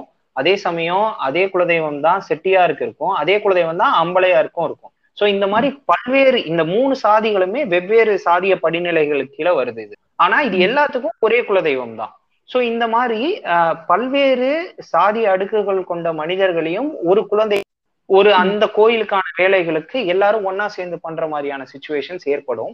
சோ இது வந்து அந்த கன்ஸ்ட்ரக்டிவ்லயும் ரெண்டாவது உடையுது. இன்னொன்னு சிறுதெய்வ கோயில்கள் வந்து முக்கால்வாசி சிறுதெய்வ கோயில்கள் வந்து இன்னும் பார்ப்பனியமயம் ஆக்கப்படல. அது இன்னமும் பாத்தீங்கன்னா உள்ளுக்குள்ள ஒரு தான் பூசை செய்யற கோயில்களாகவும் ஒரு நான் பிராமின் மரபுகள் ஒட்டு மொத்தமா ஒரு தமிழர் மரபு சார்ந்து இயங்குகிற கோயில்களாத்தான் சிறுதெய்வ கோயில்கள் இருக்கு. ஸோ அதனால நான் எது அதை அதை எப்படி பாக்குறேன்னா எந்த ஒரு விஷயமே ஒரு கன்ஸ்ட்ரக்டிவ்குள்ள இல்லைன்னு வச்சுக்கோங்களேன். That is not going to get corrupted that easily அதை வந்து ஈஸியா ஒரு பொல்யூட்டும் பண்ண முடியாது கரப்டும் பண்ண முடியாது. ஸோ அப்படி பார்க்கும் போதுதான் ஏன் சிறுதெய்வ வழிபாடை நோக்கி நம்ம எல்லாரும் வேர்களை நோக்கி நகரணும் அதை அண்டர்ஸ்டாண்ட் பண்ணிக்கணும். அதை இன்னும் நம்ம வேற எப்படி கொண்டு போகலாம் அப்படிங்கறதா பார்க்கணும். ஸோ அதுலயும் ரொம்ப பிரம்மாண்டமான கோயில்கள் இருக்குல்ல. ரொம்ப பேர் போன கோயில்கள் ரொம்ப அந்த கோயில்கள் வந்து ரொம்ப ஃபேமஸா இருக்கக்கூடிய கோயில்கள் எல்லாம் பார்ப்பனியம் உள்ள இழுத்துக்கிருச்சு. அந்த மாதிரியான கதைகளும் இருக்கு. ஆனா நான் சொல்றது மெஜாரிட்டி இப்ப என்னோட கேள்வி அடுத்தது அதுவா தான் இருக்கும். எப்படி விட்டு வச்சிருக்காங்கன்றதுதான் எனக்கு ஒரு ஆச்சரியத்தோட இருக்கிற ஒரு கேள்வி இங்க. இத எப்படி விட்டு வச்சிருக்காங்கன்றதுக்கு ஒரு மேட்டர் சொல்றேன். நம்ம இரும்பு பெண்மணி இருக்காங்கல்ல இரும்பு பெண்மணி பாத்தீங்கன்னா அவங்களோட ஆட்சி காலத்துல அது எந்த வருஷம் எக்ஸாக்ட்லின்னு எனக்கு தெரியல. அவங்க என்ன கொண்டு வந்தாங்கன்னா கோயில்கள்ல வந்து கெடா வெட்டுறதையோ இந்த சேவல் அறுக்கிறது இதெல்லாம் வந்து தடை செஞ்சாங்க. தடை செஞ்சப்போ வந்து பாத்தீங்கன்னா மிகப்பெரிய கிளர்ச்சி ஏற்பட்டு கடைசியில அவங்களே அது பேக் ஃபயர் ஆகி அவங்களுக்கு அவங்க அதை வந்து வாபஸ் வாங்கிக்கிற மாதிரி அந்த அந்த அந்த சட்டத்தை இது பண்ணிட்டாங்க. ஐ மீன் பின்வாங்கிட்டாங்க. அதுக்கப்புறத்துல இருந்து திரும்ப தொடர்ந்து நடந்துகிட்டே தான் இருக்கு. சோ இந்த ஒரு சட்டம் இருக்கு பாத்தீங்களா? அதுதான் ஒரு ஒரு கேட்வேயா நான் பாக்குறேன். இந்த சட்டத்தை அவங்க கொண்டு வந்திருந்தாங்கன்னா எல்லா கோயில்கள்லயும் இந்த கிடா வெட்டுறது இந்த மாதிரியான சடங்குகள் பலி கொடுக்கிற சடங்குகள் இல்லாம மாற்றப்பட்டிருந்தால் எல்லா கோயில்களும் மிக நிச்சயமாக பார்ப்பனியமயமாக்கும். நடந்திருக்கும். சோ அது நம்ம வந்து எப்படியோ அந்த நேரம் அது அதுதான் வந்து இந்த தமிழர்களோட சர்வைவல் இன்ஸ்டிங்க்ட்னு வச்சுக்கோங்களேன். ஆஹா டே இவன் நம்ம பக்கம் வரான். அப்படின்னு கொஞ்சம் உஷாராகி அந்த இடத்துலயே அதை நிறுத்திட்டாங்க. அதனால அது உள்ள நுழைய முடியல ஆனாலும் இந்த ஆனாலும் சில கோயில்கள் நான் என்னோட குலதெய்வ கோயிலே நான் ஒரு எடுத்துக்காட்டா எடுத்துக்காட்டா சொல்றேன். அந்த கோயில்ல கெடா வெட்டுவோம் எல்லாமும் பண்ணுவோம். ஆனா அந்த கோயில்ல முட்டா ஊரணி காளி அந்த அம்மன் பேரு ஓகேவா? முட்டா ஊரணி காளிக்கு முன்னாடி ஸ்ரீ போட்டு அடிச்சிட்டாங்க. ஸ்ரீ முட்டா உருணிக்காளி ஆக்கிட்டாங்க உள்ளுக்குள்ள. ஒரு பிரம்மன் தான் வந்து பூசை செய்யறாரு அதுதான். சோ இந்த மாதிரி இது ஏன் அப்படின்னா இந்த அந்த கோயில நிர்வாகம் செய்யக்கூடிய தலைக்கட்டு அதிகமான தலைக்கட்டு இருக்கக்கூடிய ஆளுங்க யாருன்னு பாத்தீங்கன்னா இந்த இந்த சமூகம் சொல்லக்கூடிய ஒரு ஃபார்வர்ட் காஸ்டா இருக்காங்க. ஃபார்வர்ட் காஸ்ட்னு நான் சொல்ல மாட்டேன். அதை ஒரு ப்ரிவிலேஜ்டு காஸ்டா தான் நான் பார்ப்பேன். இவங்க எல்லாருமே ஒரு ப்ரிவிலேஜ் சமூகத்தை சேர்ந்தவங்க. ஸோ இந்த ப்ரிவிலேஜ் சமூகம் என்ன பண்ணுதுன்னா அவங்களுக்கு யாரு தோதானவங்களோ அவங்கள கொண்டு வந்து அந்த இடத்துல நிறுத்துது ஸோ அப்படித்தான் நம்மளுடைய முக்கால்வாசி கோயில்கள் இப்போ ஒரு பழனி கோயிலா இருக்கட்டும் முக்கால்வாசி கோயில்கள்ல எப்படி பண்டாரங்களும் வேளாளர்களும் அஹ், பூசை செய்யறவங்களா இருந்த இடத்துல இன்னைக்கு பார்ப்பனர்கள் நுழைஞ்சு உள்ள அந்த பணியை செஞ்சுட்டு இருக்காங்க அப்படிங்கிறத நம்ம புரிஞ்சுக்க முடியும். இப்படித்தான் நம்ம வந்து இது வந்து திரிக்கப்பட்டிருக்கு. அது எந்த அளவுக்கு திரிக்கப்பட்டிருக்குன்னா இப்ப நம்மளே வந்து பேச்சு வழக்கத்துல வந்து சிறு தெய்வம்னு சொல்ற அளவுக்கு அது மாற்றப்பட்டிருக்கு இல்லையா? ஆமா பாருங்க. அதனாலதான் அதான் நான் இன்னும் அதை வந்து தீர்க்கமா உள்வாங்கலன்னு அர்த்தம். தோப்பா அதை வந்து ரொம்ப பாயிண்டடா என்ன பண்ணுவார்னா நாட்டார் தெய்வம் நாட்டார் தெய்வம் நாட்டார் தெய்வம் தான் மென்ஷன் பண்ணுவார். எந்த இடத்துலயும் சிறு தெய்வம்னு மென்ஷன் பண்ண மாட்டாரு. அது ரொம்ப முக்கியம். Noted and corrected yeah yeah so இப்போ இந்த சிறு தெய்வம் சாரி திருப்பி சொல்லி மூடல அடுத்தது வருது. இந்த நாட்டார் தெய்வங்களாகட்டும் இல்ல இதுக்கு முன்னாடி சொன்ன அந்த ஒரு இயற்கை வழிபாடாகட்டும் எதுவா இருந்தாலும் வந்து ஒரு ஆஃபரிங்னு ஒண்ணு இருக்கும். அங்க வந்து வேட்டையாடி வந்த உணவோ இல்ல அவங்களுக்கு என்ன கிடைக்குதோ அதை வந்து அதுல இருக்கிறதுலே த பெஸ்ட் வந்து ஆஃபர் பண்ணுவாங்க. இங்கேயும் அந்த மாதிரி அந்த இதெல்லாம் இருக்கு. அதெல்லாம் ஆக்சுவலி இருக்குமா? அதாவது அந்த சாராயம் அஹ், சுருட்டு. அதெல்லாம் வைப்பாங்க. அதெல்லாம் உண்மையிலே நாட்டார் தெய்வங்களுக்கு வைக்கிறதா? இல்ல அதுவும் எதனா திரிப்பு வேலையான்றது எனக்கு தெரியல. இல்ல இல்ல. அதுதான். அது திரிபு இல்லைங்கிறதுக்கான ஒரு முக்கியமான இதுதான் அது. அது திரிபு இல்ல. அங்கெல்லாம் திரிபு ஆக்கப்படல. அது வர நல்ல விஷயம் வச்சுக்கோங்களேன். இப்ப கருப்சாமி எல்லாம் பாத்தீங்கன்னா இந்த கருப்சாமியா இருக்கட்டும் இது எல்லாமே வந்து ஒரு உக்கிரமான தெய்வங்கள். இவர்கள் எல்லாம் ஒரு காவல் தெய்வங்களா தான் இருக்கிறாங்க. சோ இவங்களுக்கு சாராயம் படைக்கிறது சுருட்டு படைக்கிறது ஆஹ் கடா வெட்டி அந்த ரத்தத்தை கொடுக்கறது சோ இது எல்லாமே இதெல்லாம் ஒண்ணும் இல்லைங்க. இது எல்லாமே வந்து நான் என்ன பண்ணுவேனோ அதைத்தான் என் சாமியும் பண்ணும் அப்படிங்கிற ஒரு ஒரு உணர்வு பரி பரிமாற்றம்னு வச்சுக்கோங்களேன். சோ இத. அவங்க அணுகுறாங்க. ஆஹ் இத வந்து இது எப்படி இருக்கும்னா வந்து அவன் உரிமையா கோவப்படுவான். அந்த சாமியோட சண்டை. போடுவான் ஆஹ் அந்த சாமி கிட்ட இந்த மாதிரி போய் விழுந்தடிச்சு சாராயத்தை ஊத்தி கொடுப்பான். சோ இது எல்லாமே வந்து அவனுடைய அவனுடைய வாழ்வியல்ல அந்த சாமி ஒரு அங்கம். சோ அதுக்கு. நான் என்ன மாதிரியான ஆஃபரிங் பண்ண முடியும்? அப்படின்னா நான் என்ன என்ஜாய் பண்ணுவேனோ அதைத்தான் என் சாமியை என்ஜாய் பண்ணும். அப்படிங்கிற ஒரு பெர்ஸ்பெக்டிவ் காமெடி தான் ஞாபகம் வருது இந்த இடத்துல எனக்கு. வடிவேலா? ஆமா வடிவேல் காமெடி ஒன்று ஞாபகம் வருது. என்னன்னா ஒரு படத்துல அவங்க வடிவேலு அப்புறம் லிவிங்ஸ்டன் ஆர் சுந்தரராஜன் இருப்பாங்க. இவங்க ரெண்டு பேரும் வந்து ஆர் சுந்தரராஜன் வரக்கு முன்னாடி இவங்க ரெண்டு பேரும் குடிக்கலாம்னு உட்காந்துருப்பாங்க அப்ப அவனும் வந்துருவான். சரி வா நம்ம பம்ப் செட் போய் குடிக்கலாம்னு. அதெல்லாம் இல்ல. சபைக்கு வந்த பிறகு என்ன சித்தப்பா மாமான்னு மரியாதை எல்லாம் அப்படின்னு உடனே ஊத்தி கொடுத்துட்டு அப்புறம் சொல்லுவாங்க யாரா அவன் எப்படி இருந்தாலும் நம்ம பையன்டா அப்படின்னு திட்டுவாங்க. ஏறக்குறைய கருப்பசாமியோட இருக்க டீலிங் அந்த மாதிரிதான் இல்லையா? ஆமா மிக நிச்சயமா. இதுல ஆமா படைக்கிறதெல்லாம் படைச்சு யாரா நீ? எப்படியா இருந்தாலும் எங்க சொல்லுவாங்க. அதேதான். அவனை நீங்க அதிகமா பாத்தீங்கன்னா அவங்க கோவப்படுற ஒரு ஒரு ஒரு ஒரு உரிமையோட அவங்க வந்து அந்த கடவுளை அணுகுறாங்கன்னு வச்சுக்கோங்களேன். இது ஆக்சுவலா ஒரு. வெஸ்டர்ன் பிலாசபி ஒண்ணு இருக்கு. ஃப்ரெட்ரிக் நிக்ஷே வந்து ஒரு அழகா ஒண்ணு சொல்லுவாரு. அவர் என்ன சொல்லுவாருன்னா if it if it wants to be always praise it is not God அப்படிம்பாரு. கடவுள் வந்து. தன்னை வந்து பிரைஸ் பண்ணிக்கிட்டே இருக்கணும் அப்படின்னு நினைச்சா அது கடவுளே இல்ல அப்படிங்கிற. மாதிரியான ஒரு விஷயம் சொல்லுவாரு. சோ அந்த மாதிரிதான் இந்த கடவுள்கள் எல்லாம் இருக்கு. நீங்க மத்த. பெருந்தெய்வங்கள் எல்லாம் பாருங்களேன். இந்த இந்த பிரம்மாண்டமான தெய்வங்கள் எல்லாம் பாத்தீங்கன்னா அப்படியே பூஜித்து அது காலடியிலேயே கிடந்து சரண்டர் ஆகி அப்படின்ட்டு ஒரு பிரைசிங்காவே இருக்கும். ஆனா இந்த கடவுள்களுக்கு அப்படி இருக்காது. அந்த வருஷம் படையில போட்டோமா வரண்டா ஐயா சாமின்னு சொல்லி கிளம்பணுமான்னு இருக்கும். எக்ஸாக்ட்லி ஸோ இப்போ இந்த மாதிரி ஒரு படையலாவோ இருந்தது. பிளஸ் இந்த முன்னோர் வழிபாடு இல்ல நாட்டார் தெய்வங்கள் வழிபாடா இருந்தது வந்து. காலப்போக்கில் அப்படியே கொஞ்சம் கொஞ்சமா அந்த மதம் உள்ள வர வர அது மதத்தை சார்ந்த பண்டிகையா மாறுது. இந்த படையல் இல்ல என்ன அது படையல்னு சொல்றது கூட கரெக்டான இதுவான்னு தெரியல. எனக்கு வேற என்ன வார்த்தை கரெக்டா சொல்லணும்னு தெரியல. இல்ல படையல் சரியான வார்த்தை தான் கிமி. படையல் தெரியாத தான் வார்த்தை தான். இப்ப இந்த படையலே வந்து வெறும் படையல் மட்டும் போட்டிருந்த இடத்துல வந்து அது சில சடங்காவும் மாறுது. அதாவது வெறும் அதை போட்டா போதாது அது இப்படிதான் பண்ணணுன்ற ஒரு set of rules and regulations உள்ள வருது பிளஸ் ரிலீஜனும் உள்ள வருது. அப்போ இந்த மாதிரி ஒரு உருமாற்றம் அடையுது அது திருப்பியும். இப்படி இருந்தது வந்து அதாவது இது வந்து நம்ம இயர்லி ஒன்ஸ் அந்த மாதிரி போயிட்டு வந்து அதோட அதோட இது இருக்கும். அவ்வளவுதான் இருக்கும் அந்த தொடர்ந்து இது அப்படி இல்லை. இது ரெகுலரா ஒண்ணு போனா இன்னொன்னுன்ற மாதிரி அதுவும் குறிப்பா இந்தியா மாதிரி இருக்கிற ஒரு மல்டி கல்ச்சுரல் இதுல ஒரு ஒன்றியத்துல வந்து நம்ம சொல்லவே வேண்டாம். நிறைய ஒண்ணு பின்னாடி ஒண்ணு வந்துகிட்டே தான் இருக்கும். அந்த மாதிரி இருக்கும்போது இது இப்படி உருமாற்றம் அடையுது இல்லையா? இது எந்த டைம் பீரியட்ல இது இப்படி நடக்குது? இது வந்து அதான் கிமி. இப்ப நம்ம பேசின மாதிரி நான் ஏற்கனவே சொன்னதுதான். அந்த தாய் தெய்வத்துல இருந்து தந்தை தெய்வமா மாறும் போதுதான் இந்த ஒரு மிகப்பெரிய மாற்றங்கள் நிகழ தொடங்குது. அதாவது கோப்பா என்ன சொல்றாருன்னா ஒரு ரிச்சுவலிஸ்டிக் ரிலீஜனா இருந்தவரை இது ஒரு பிரச்சனையா இல்ல. அதாவது சடங்கியல் சமயமா இருந்தவரை இது ஒரு பிரச்சனையா இருந்தது இல்ல இது எப்போ ஒரு கம்ப்ளீட்டா ஒரு ஒரு என்ன சொல் தத்துவார்த்த ரீதியா ஒரு ரிலீஜனா மாறுது. ஒரு பிரம்மாண்டமான ரிலீஜனா மாறும் போது ஒரு இன்ஃப்ராஸ்ட்ரக்சர் வைஸ் பெரிய ரிலீஜன் பெருமதங்கள் வந்த பிறகுதான் இது பெரிய பிரச்சனையா மாறுது. இது ஆக்சுவலா இதுக்கு வந்து நம்ம எங்க ஆன்சர் கிடைக்கும்? அதாவது நமக்கு இப்போ ஒரு மிகப்பெரிய கேள்வி இருக்குன்னா எவ்வளவு இப்படி ஒரு மேட்ரியார்கல் பேஸ் இவ்வளவு நேரம் பேசணும் நம்ம ஆரம்பத்துல? ஒரு மேட்ரியார்கல் சொசைட்டியா இருந்துட்டு எப்படிடா இந்த பேட்ரியார்கிக்குள்ள வந்துச்சுன்னு நான் நீங்க இப்ப கேட்ட கேள்வியே நான் இதை அணுகிறேன்.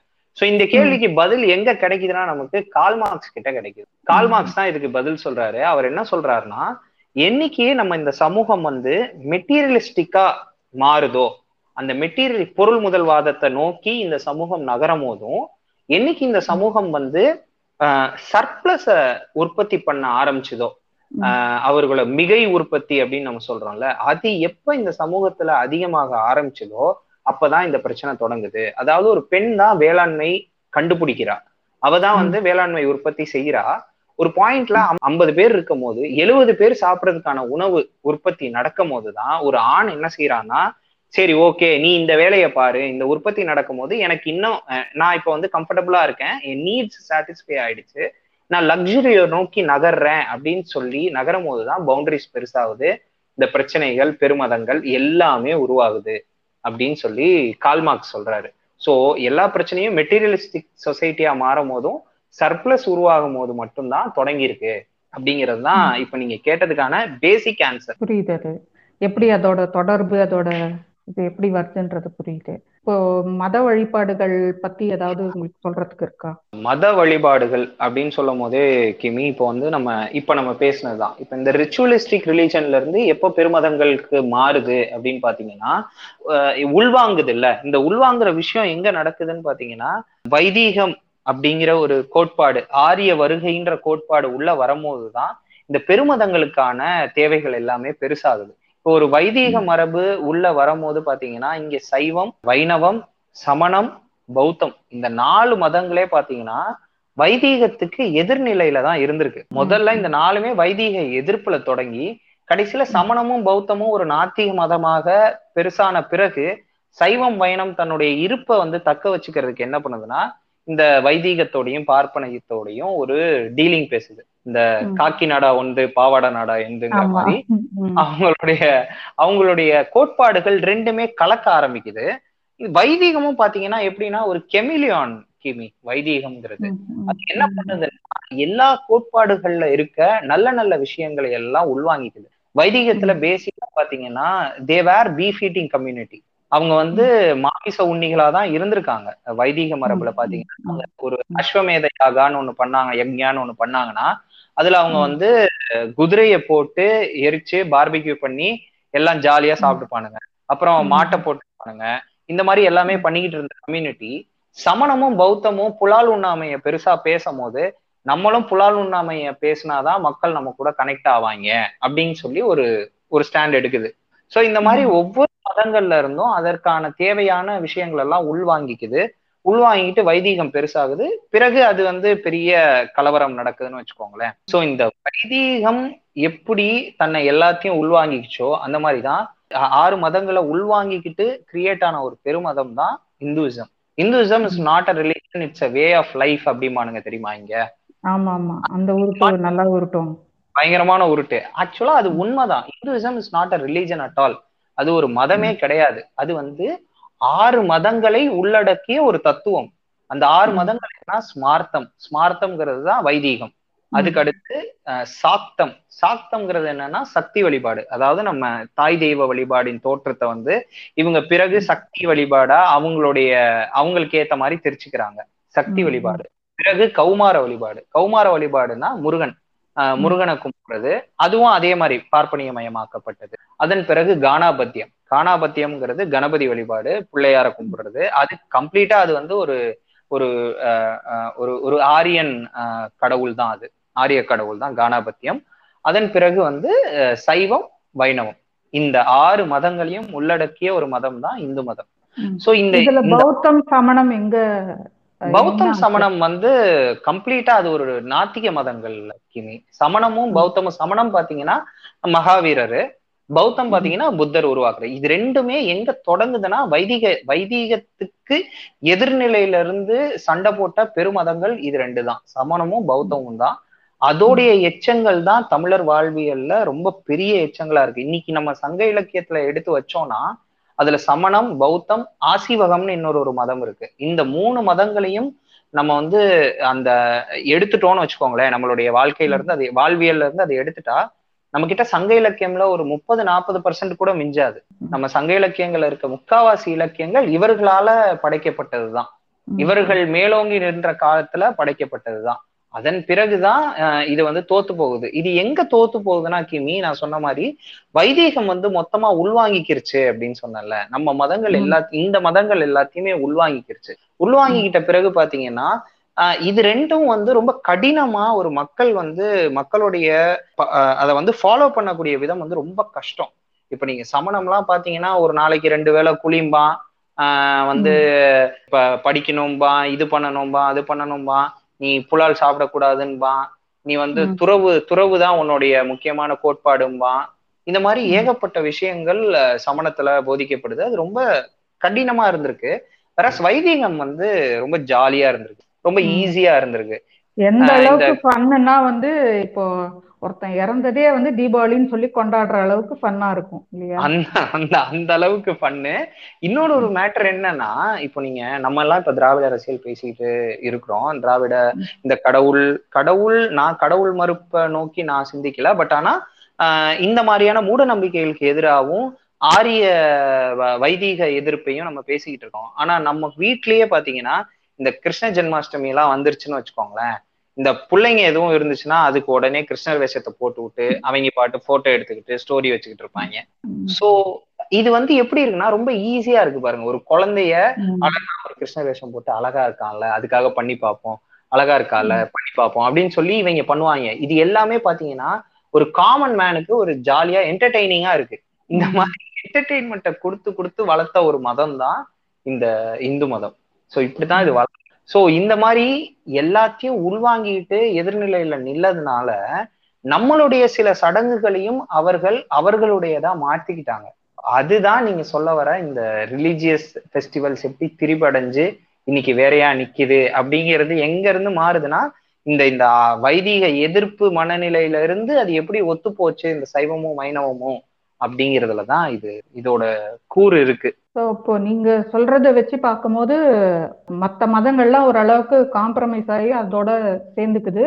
ஆனா வந்து இந்த பௌத்தம் சமணம் மட்டும் எதிர்நிலையிலே இருக்குது. எந்த சமரசம் இல்லாம எதிர்நிலையில இருக்கவே அந்த மதங்கள்லாம் வந்து அழிக்கப்படுது இல்லையா? அழிக்கப்பட்டு மீதி மதங்கள் எல்லாம் வந்து இந்துவிசமா அவங்க உள்வாங்கிக்கிறாங்க. கொண்டு வருது. இது எந்த அளவு சைவத்துக்குள்ள நம்மளோட இப்ப நம்ம பேசிக்கிட்டு இருக்க இந்த நாட்டார் தெய்வங்கள் எல்லாம் உள்வாங்கப்பட்டுருது. இது எல்லாத்தையும் சைவத்துக்குள்ள கொண்டு போய் வச்சிடுறாங்க. வச்சு அதுக்குள்ள இருந்து போயிடுது. ஆக்சுவலா இதுக்கும் அதுக்கும் சம்பந்தமே இல்லை. நான் ஆசிவகம்னு ஒண்ணு குறிப்பிட்டேன்ல உங்களுக்கு. ஆசிவகம்ங்கிறது என்ன வரலாறுனா ஐயனார் வரலாறு. ஐயனார் வரலாறுங்கிறது ஒரு மிக நீண்ட வரலாறு அது. அது வந்து இப்ப நம்ம நம்ம ஐயப்பனை கும்புறோம் ஆமா. ஐயப்பனே ஐயப்பன் கிடையாது. அது ஒரு பிராமணிய கடவுள் அது. வந்து பிராமணிய மயமாக்கப்பட்ட ஐயனார எப்படி அவங்க உள்வாங்கி ஐயப்பனா மாத்திக்கிட்டாங்க. ஐயனா ஐயப்பனுக்கு வந்து சாஸ்தான்னு சொல்லுவாங்க. ஆமா. சாஸ்தாங்கிறது சாத்தன் அப்படிங்கிற ஒரு தமிழ் சொல். அதாவது சாத்தையனார். நம்ம ஊர் பக்கம்லாம் எங்க ஊர் பக்கம்லாம் சாத்தையனார் சாத்தப்பன் சாத்தம்மை பேர்லாம் வைப்பாங்க. நீங்க. கண் சிலப்பதிகாரத்துல வந்து கோவலனுடைய தந்தை பெயர் வந்து மாசாத்துவான். அதுவும் அந்த சாத்தம் சாத்தையனார் அப்படிங்கிற ஒரு கடவுளுடைய ஒரு அடையாளமாக கேரி ஆயிட்டு இருக்க ஒரு பேர் தான் அது. சோ அந்த சாத்தையனார் ஐயனார் ஒரு கடவுள் வந்து இப்ப ஐயப்பனா நிக்கிறாரு. சோ இந்த மாதிரிதான் எல்லா மதங்கள்ல இருக்க அடையாளங்களும் வெவ்வேறா இருக்கு. இப்ப நம்ம இங்க காமாட்சி ஆஹ் மீனாட்சி அப்படிங்கிற பேர் விசாலாட்சி இந்த பேர்லாம் இருக்குல்ல. இந்த பேர்லாம் முடிவுல அந்த க்ஷி அப்படின்னு வருது பாருங்க. அது வந்து யக்ஷிகள். ஆஹ் சமண கோட்பாடுகள்ல பாத்தீங்கன்னா யக்ஷிகள் இருந்திருக்காங்க. ஆஹ் ஒவ்வொரு. தீர்த்தங்கரர்களுக்கும் ஒரு தேவதைகள் இருப்பாங்க. அந்த தேவதைகளை. யக்ஷி அப்படிம்பாங்க சமண இதுல. அந்த யக்ஷிகளோட ஒரு கூரை எடுத்துக்கிட்டு உருவாக்கப்பட்ட கடவுள்கள் தான் இது எல்லாமே. சோ இந்த மாதிரி எல்லாத்தின் பின் நம்ம நம்ம இன்னைக்கு இந்துவிசம்னு சொல்லிக்கிட்டு இருக்க எல்லாவற்றின் பின்னணியிலும் வெவ்வேறு மதங்களின் கூறுகள் இருக்கு. இன்னும் ரொம்ப டீட்டெயிலா போக வேண்டாம். பட் ஆனா ஒரு சின்ன நீங்க ஐயப்பன் பத்தி இழுத்துட்டதுனால இந்த கேள்வி என்னால தவிர்க்க முடியல. என்னன்னா வந்து ஐயப்பனுக்கு முக்கியமா சபரிமலையில இருக்க இந்த ஐயப்பனுக்கு பெண்கள் மேல என்ன ஒரு காண்டு? ஏன் வந்து பெண்களை வரக்கூடாதுன்னு சொல்றாங்க? இப்ப நீங்க பாத்தீங்கன்னா நான் ஐயனார் ஐயனார் சொல்லிக்கிட்டு இருந்தேன்ல. ஐயனார் ஐயப்பன் ஆனோன்னதான் இந்த பிரச்சனை. ஐயனார் ஐயனாராவே இருக்கும் போது எந்த பிரச்சனையும் இல்ல. ஐயனாருக்கு ஆக்சுவலா என்ன பெண்கள்னாலே வெறுப்புன்னு பேசிட்டு இருக்கேன். ஐயனாருக்கு ரெண்டு பொண்டாட்டி. ஐயனாருக்கு. ஆக்சுவலா ரெண்டு மனைவிகள். ஐயனார்னா அது ஒரே ஒரு இது மட்டும் கிடையாதுங்க. அது வந்து அதன் பின்னணியில ஏகப்பட்ட ஒரு இது இருக்கு. அஹ் கட்டமைப்புகள் இருக்கு. அது ரொம்ப டீட்டெயிலா போனா அது நிறைய போகணும். அப்படி இல்ல. இது. இது எல்லாமே வந்து ஒரு பார்ப்பனியமயமாக்கப்பட்ட பிறகு. ஏற்பட்ட மாற்றங்கள். இப்ப நீங்க வந்து ஐயப்பனை வந்து அவங்க எப்படி காட்டுறாங்கன்னா ஒரு பெண் அவர் வந்து ஒரு கன்னி தெய்வமாகவும் ஒரு பிரம்மச்சரிய தெய்வமாகவும் அதனால பெண்கள் வந்தா அவருக்கு இதாயிடும் தீட்டாயிடும் அப்படிங்கிற மாதிரி எல்லாம் ஒண்ணு கிரியேட் பண்றாங்க இது ம். எல்லாமே ஒரு ஒரு பார்ப்பன புத்தியில இருந்து உருவான ஒரு விஷயம் தான் வச்சுக்கோங்களேன். அவங்க. எப்படி பெண்களை பாக்குறாங்க அவங்க பெண்களை எந்த இடத்துல வச்சிருக்காங்க? அப்படிங்கிறதுல இருந்து தான் இது எல்லாமே தொடங்குது. அதுக்காக வந்து நான் தமிழர்கள் எல்லாரும் வந்து ரொம்ப பெரிய ஃபெமினிஸ்டா இருந்திருக்காங்க அந்த காலத்துலன்னு இல்ல. இவங்களும் அதே அளவுக்கு முட்டாக்கு முட்டையா தான் இருந்திருக்காங்க. நிறைய இடத்துல கொன்னவனுங்க தான் இவனுங்க. இவனுங்க வந்து பொம்பளைங்களை வந்து ஆரம்பத்துல இருந்து என்னைக்கு மேட்ரியார்கல் சொசைட்டி பேட்ரியார்கிக்குள்ள மாறுதோ அப்பவே உலகம் பூரா இதான் கிமி நடந்திருக்கு பொம்பளைங்களை. காலி பண்ணணும் அப்படிங்கிறது தான். எல்லாத்தோட கோட்பாடும் சமணம் பௌத்தம் வந்து எதிர்நிலையில வைதிகத்துக்கு எதிர்நிலையில இருந்து சண்டை போட்டுதுன்னு நம்ம பெருமையா பேசுறோம்ல அதே. சமயம் சமணம் வந்து எவ்வளவு தூரம் பெண்களுக்கு எதிரான ஒரு மதம்னு பாத்தீங்கன்னா சமணத்துல ஒரு தீர்த்தங்கரரா ஒரு பெண் கூட வர முடியாது ஒரு இது கூட ஒரு ஒரு பெண் கூட வந்துட முடியாது அப்படி. அவ வந்து அந்த மதத்துல அவ்வளவு ஆர்வமிக்க உடையவள் அவ்வளவு ஈடுபாடு உடையவளா இருந்தாலும் அவள் இறந்த பிறகு ஒரு ஆணாக பிறந்துதான் ஒரு வந்து இதுவாவே வர முடியும். இந்த அளவுக்கு அது வந்து ஒரு இடத்துல பிற்போக்குத்தனமா இருந்திருக்கு. ஆமா. பெண்கள்னு வரும்போது பூரா பயிலும் பிற்போக்காத்தான் இருந்திருக்காங்க. எல்லாருமே. வந்து அவ இவங்களுக்கு என்னன்னா என்ன பொறுத்தவரை இவங்க எல்லாருக்குமே ஒரு இன்செக்யூரிட்டி இருந்திருக்கு. திரும்ப. அவ கைக்கு பேட்டன் போயிருச்சுன்னா அவ வச்சு செஞ்சிருவா இவங்கள. அப்படிங்கிற ஒரு பயம்தான் இவங்களோட மதங்கள் உருவாக்குன விதம் வந்து ஒரு பெண்ணை வந்து அப்படியே மட்டம் தட்டி காலாகாலத்துக்கும் அவ கீழே இருக்கணும்னு உருவாக்குனதோட ஒரு ஒரு பிளான்டு ஒரு விஷன் விஷனரியோட செஞ்ச ஒரு விஷயம் இதெல்லாம். இது வந்து வெறும் இந்த மதம் அப்படி அந்த மதம் இல்ல. எல்லா மதமும் இப்படித்தான். பெண்ணுக்கு எதிரான ஒரு- பெண்ணுக்கு எதிரானதுன்னா முதல்ல நான் வைக்கக்கூடியது மதமா தான் இருக்கும் கண்டிப்பா. நீங்க இப்போ வந்து நம்ம சொன்னதே வந்து சங்கிங்க தனக்கு சாதகமா எடுத்துப்பாங்களோன்ற பயம் எனக்கு இருக்குது அதனால நான் இன்னும் கொஞ்சம் கிளாரிஃபை பண்ண விரும்புறேன் என்னன்னா இப்போ இந்துயிசம்னு உடனே இது எல்லா மதங்களோட கூறுகளை எடுத்து உருவான ஒரு இது ஒரு மதம். வே ஆஃப் லைஃப் அப்படின்னு சொன்னீங்க. ஸோ எனக்கு என்ன கேள்வின்னா இவங்க சொல்லுவாங்க பாருங்க நாங்க எல்லா இதுல இருந்தும் நல்லது தானே கன்சால்டேட் பண்ணிருக்கோம் அதுல என்ன தப்புன்னு ஒரு முட்டு கொடுக்க வருவாங்க அதையும் நம்ம. கிளியர் பண்ணிடலாம் இங்கேயே. இப்போ அப்படி எடுத்துக்கிட்டாலும் அது எப்படி நீங்க வந்து ஜஸ்டிஃபை பண்ண முடியும் அதாவது. அவங்க நல்லதெல்லாம் எடுத்துட்டு தானே நாங்க பண்ணோம்னு கேட்டா அதுக்கு என்ன மாதிரி ஒரு இல்ல, இல்ல. விளக்கம் தரலாம் இங்கதான் போங்கே இருக்கு இவனுங்க எவ்வளவு. பெரிய போங்குனா எல்லாத்துல இருந்தும் நல்ல இதை எடுத்துக்கிட்டோம் அப்படின்னு சொல்லி இவங்க பேசுறதுக்கு இவங்களுக்கு வக்கே கிடையாது ஏன்னா. இவனுங்க எல்லாத்துல இருக்க நல்லதை எதுக்கு எடுத்துக்கிறாங்கன்னா பூரா பயிலையும் ஒண்ணு சேர்த்துக்கணும்னு எடுத்துக்கிறாங்க ஆனா அதுல. அவங்களோட கோட்பாடைத்தான் அவங்க முன்மொழிகிறாங்க நீங்க வந்து. எல்லா இந்துசமோட அடிநாதம் என்ன?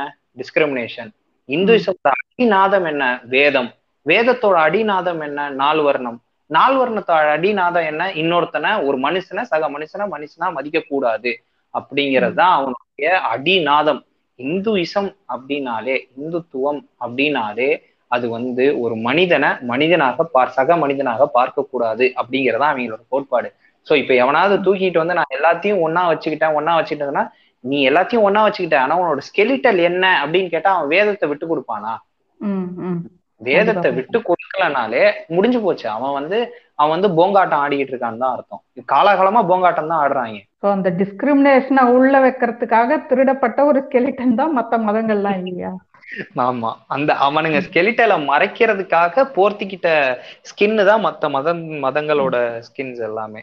அதனால இவனுங்க எவ்வளவுதான் முட்டு கொடுத்தாலும் அது உள்ள இருக்கிறது வெளியே தெரிஞ்சிருது. அதான் குடுமி தெரியற மாதிரியும் இன்னொரு ஒரு விஷயம் முக்கியமான விஷயம் தெரியற மாதிரியும் தான் இந்த பண்டைய வழிபாட்டு முறையில இந்த ஆஃபரிங்னு ஒண்ணு இருந்திருக்கு படையல் ஒண்ணு இருந்திருக்குன்னு சொன்னேன்.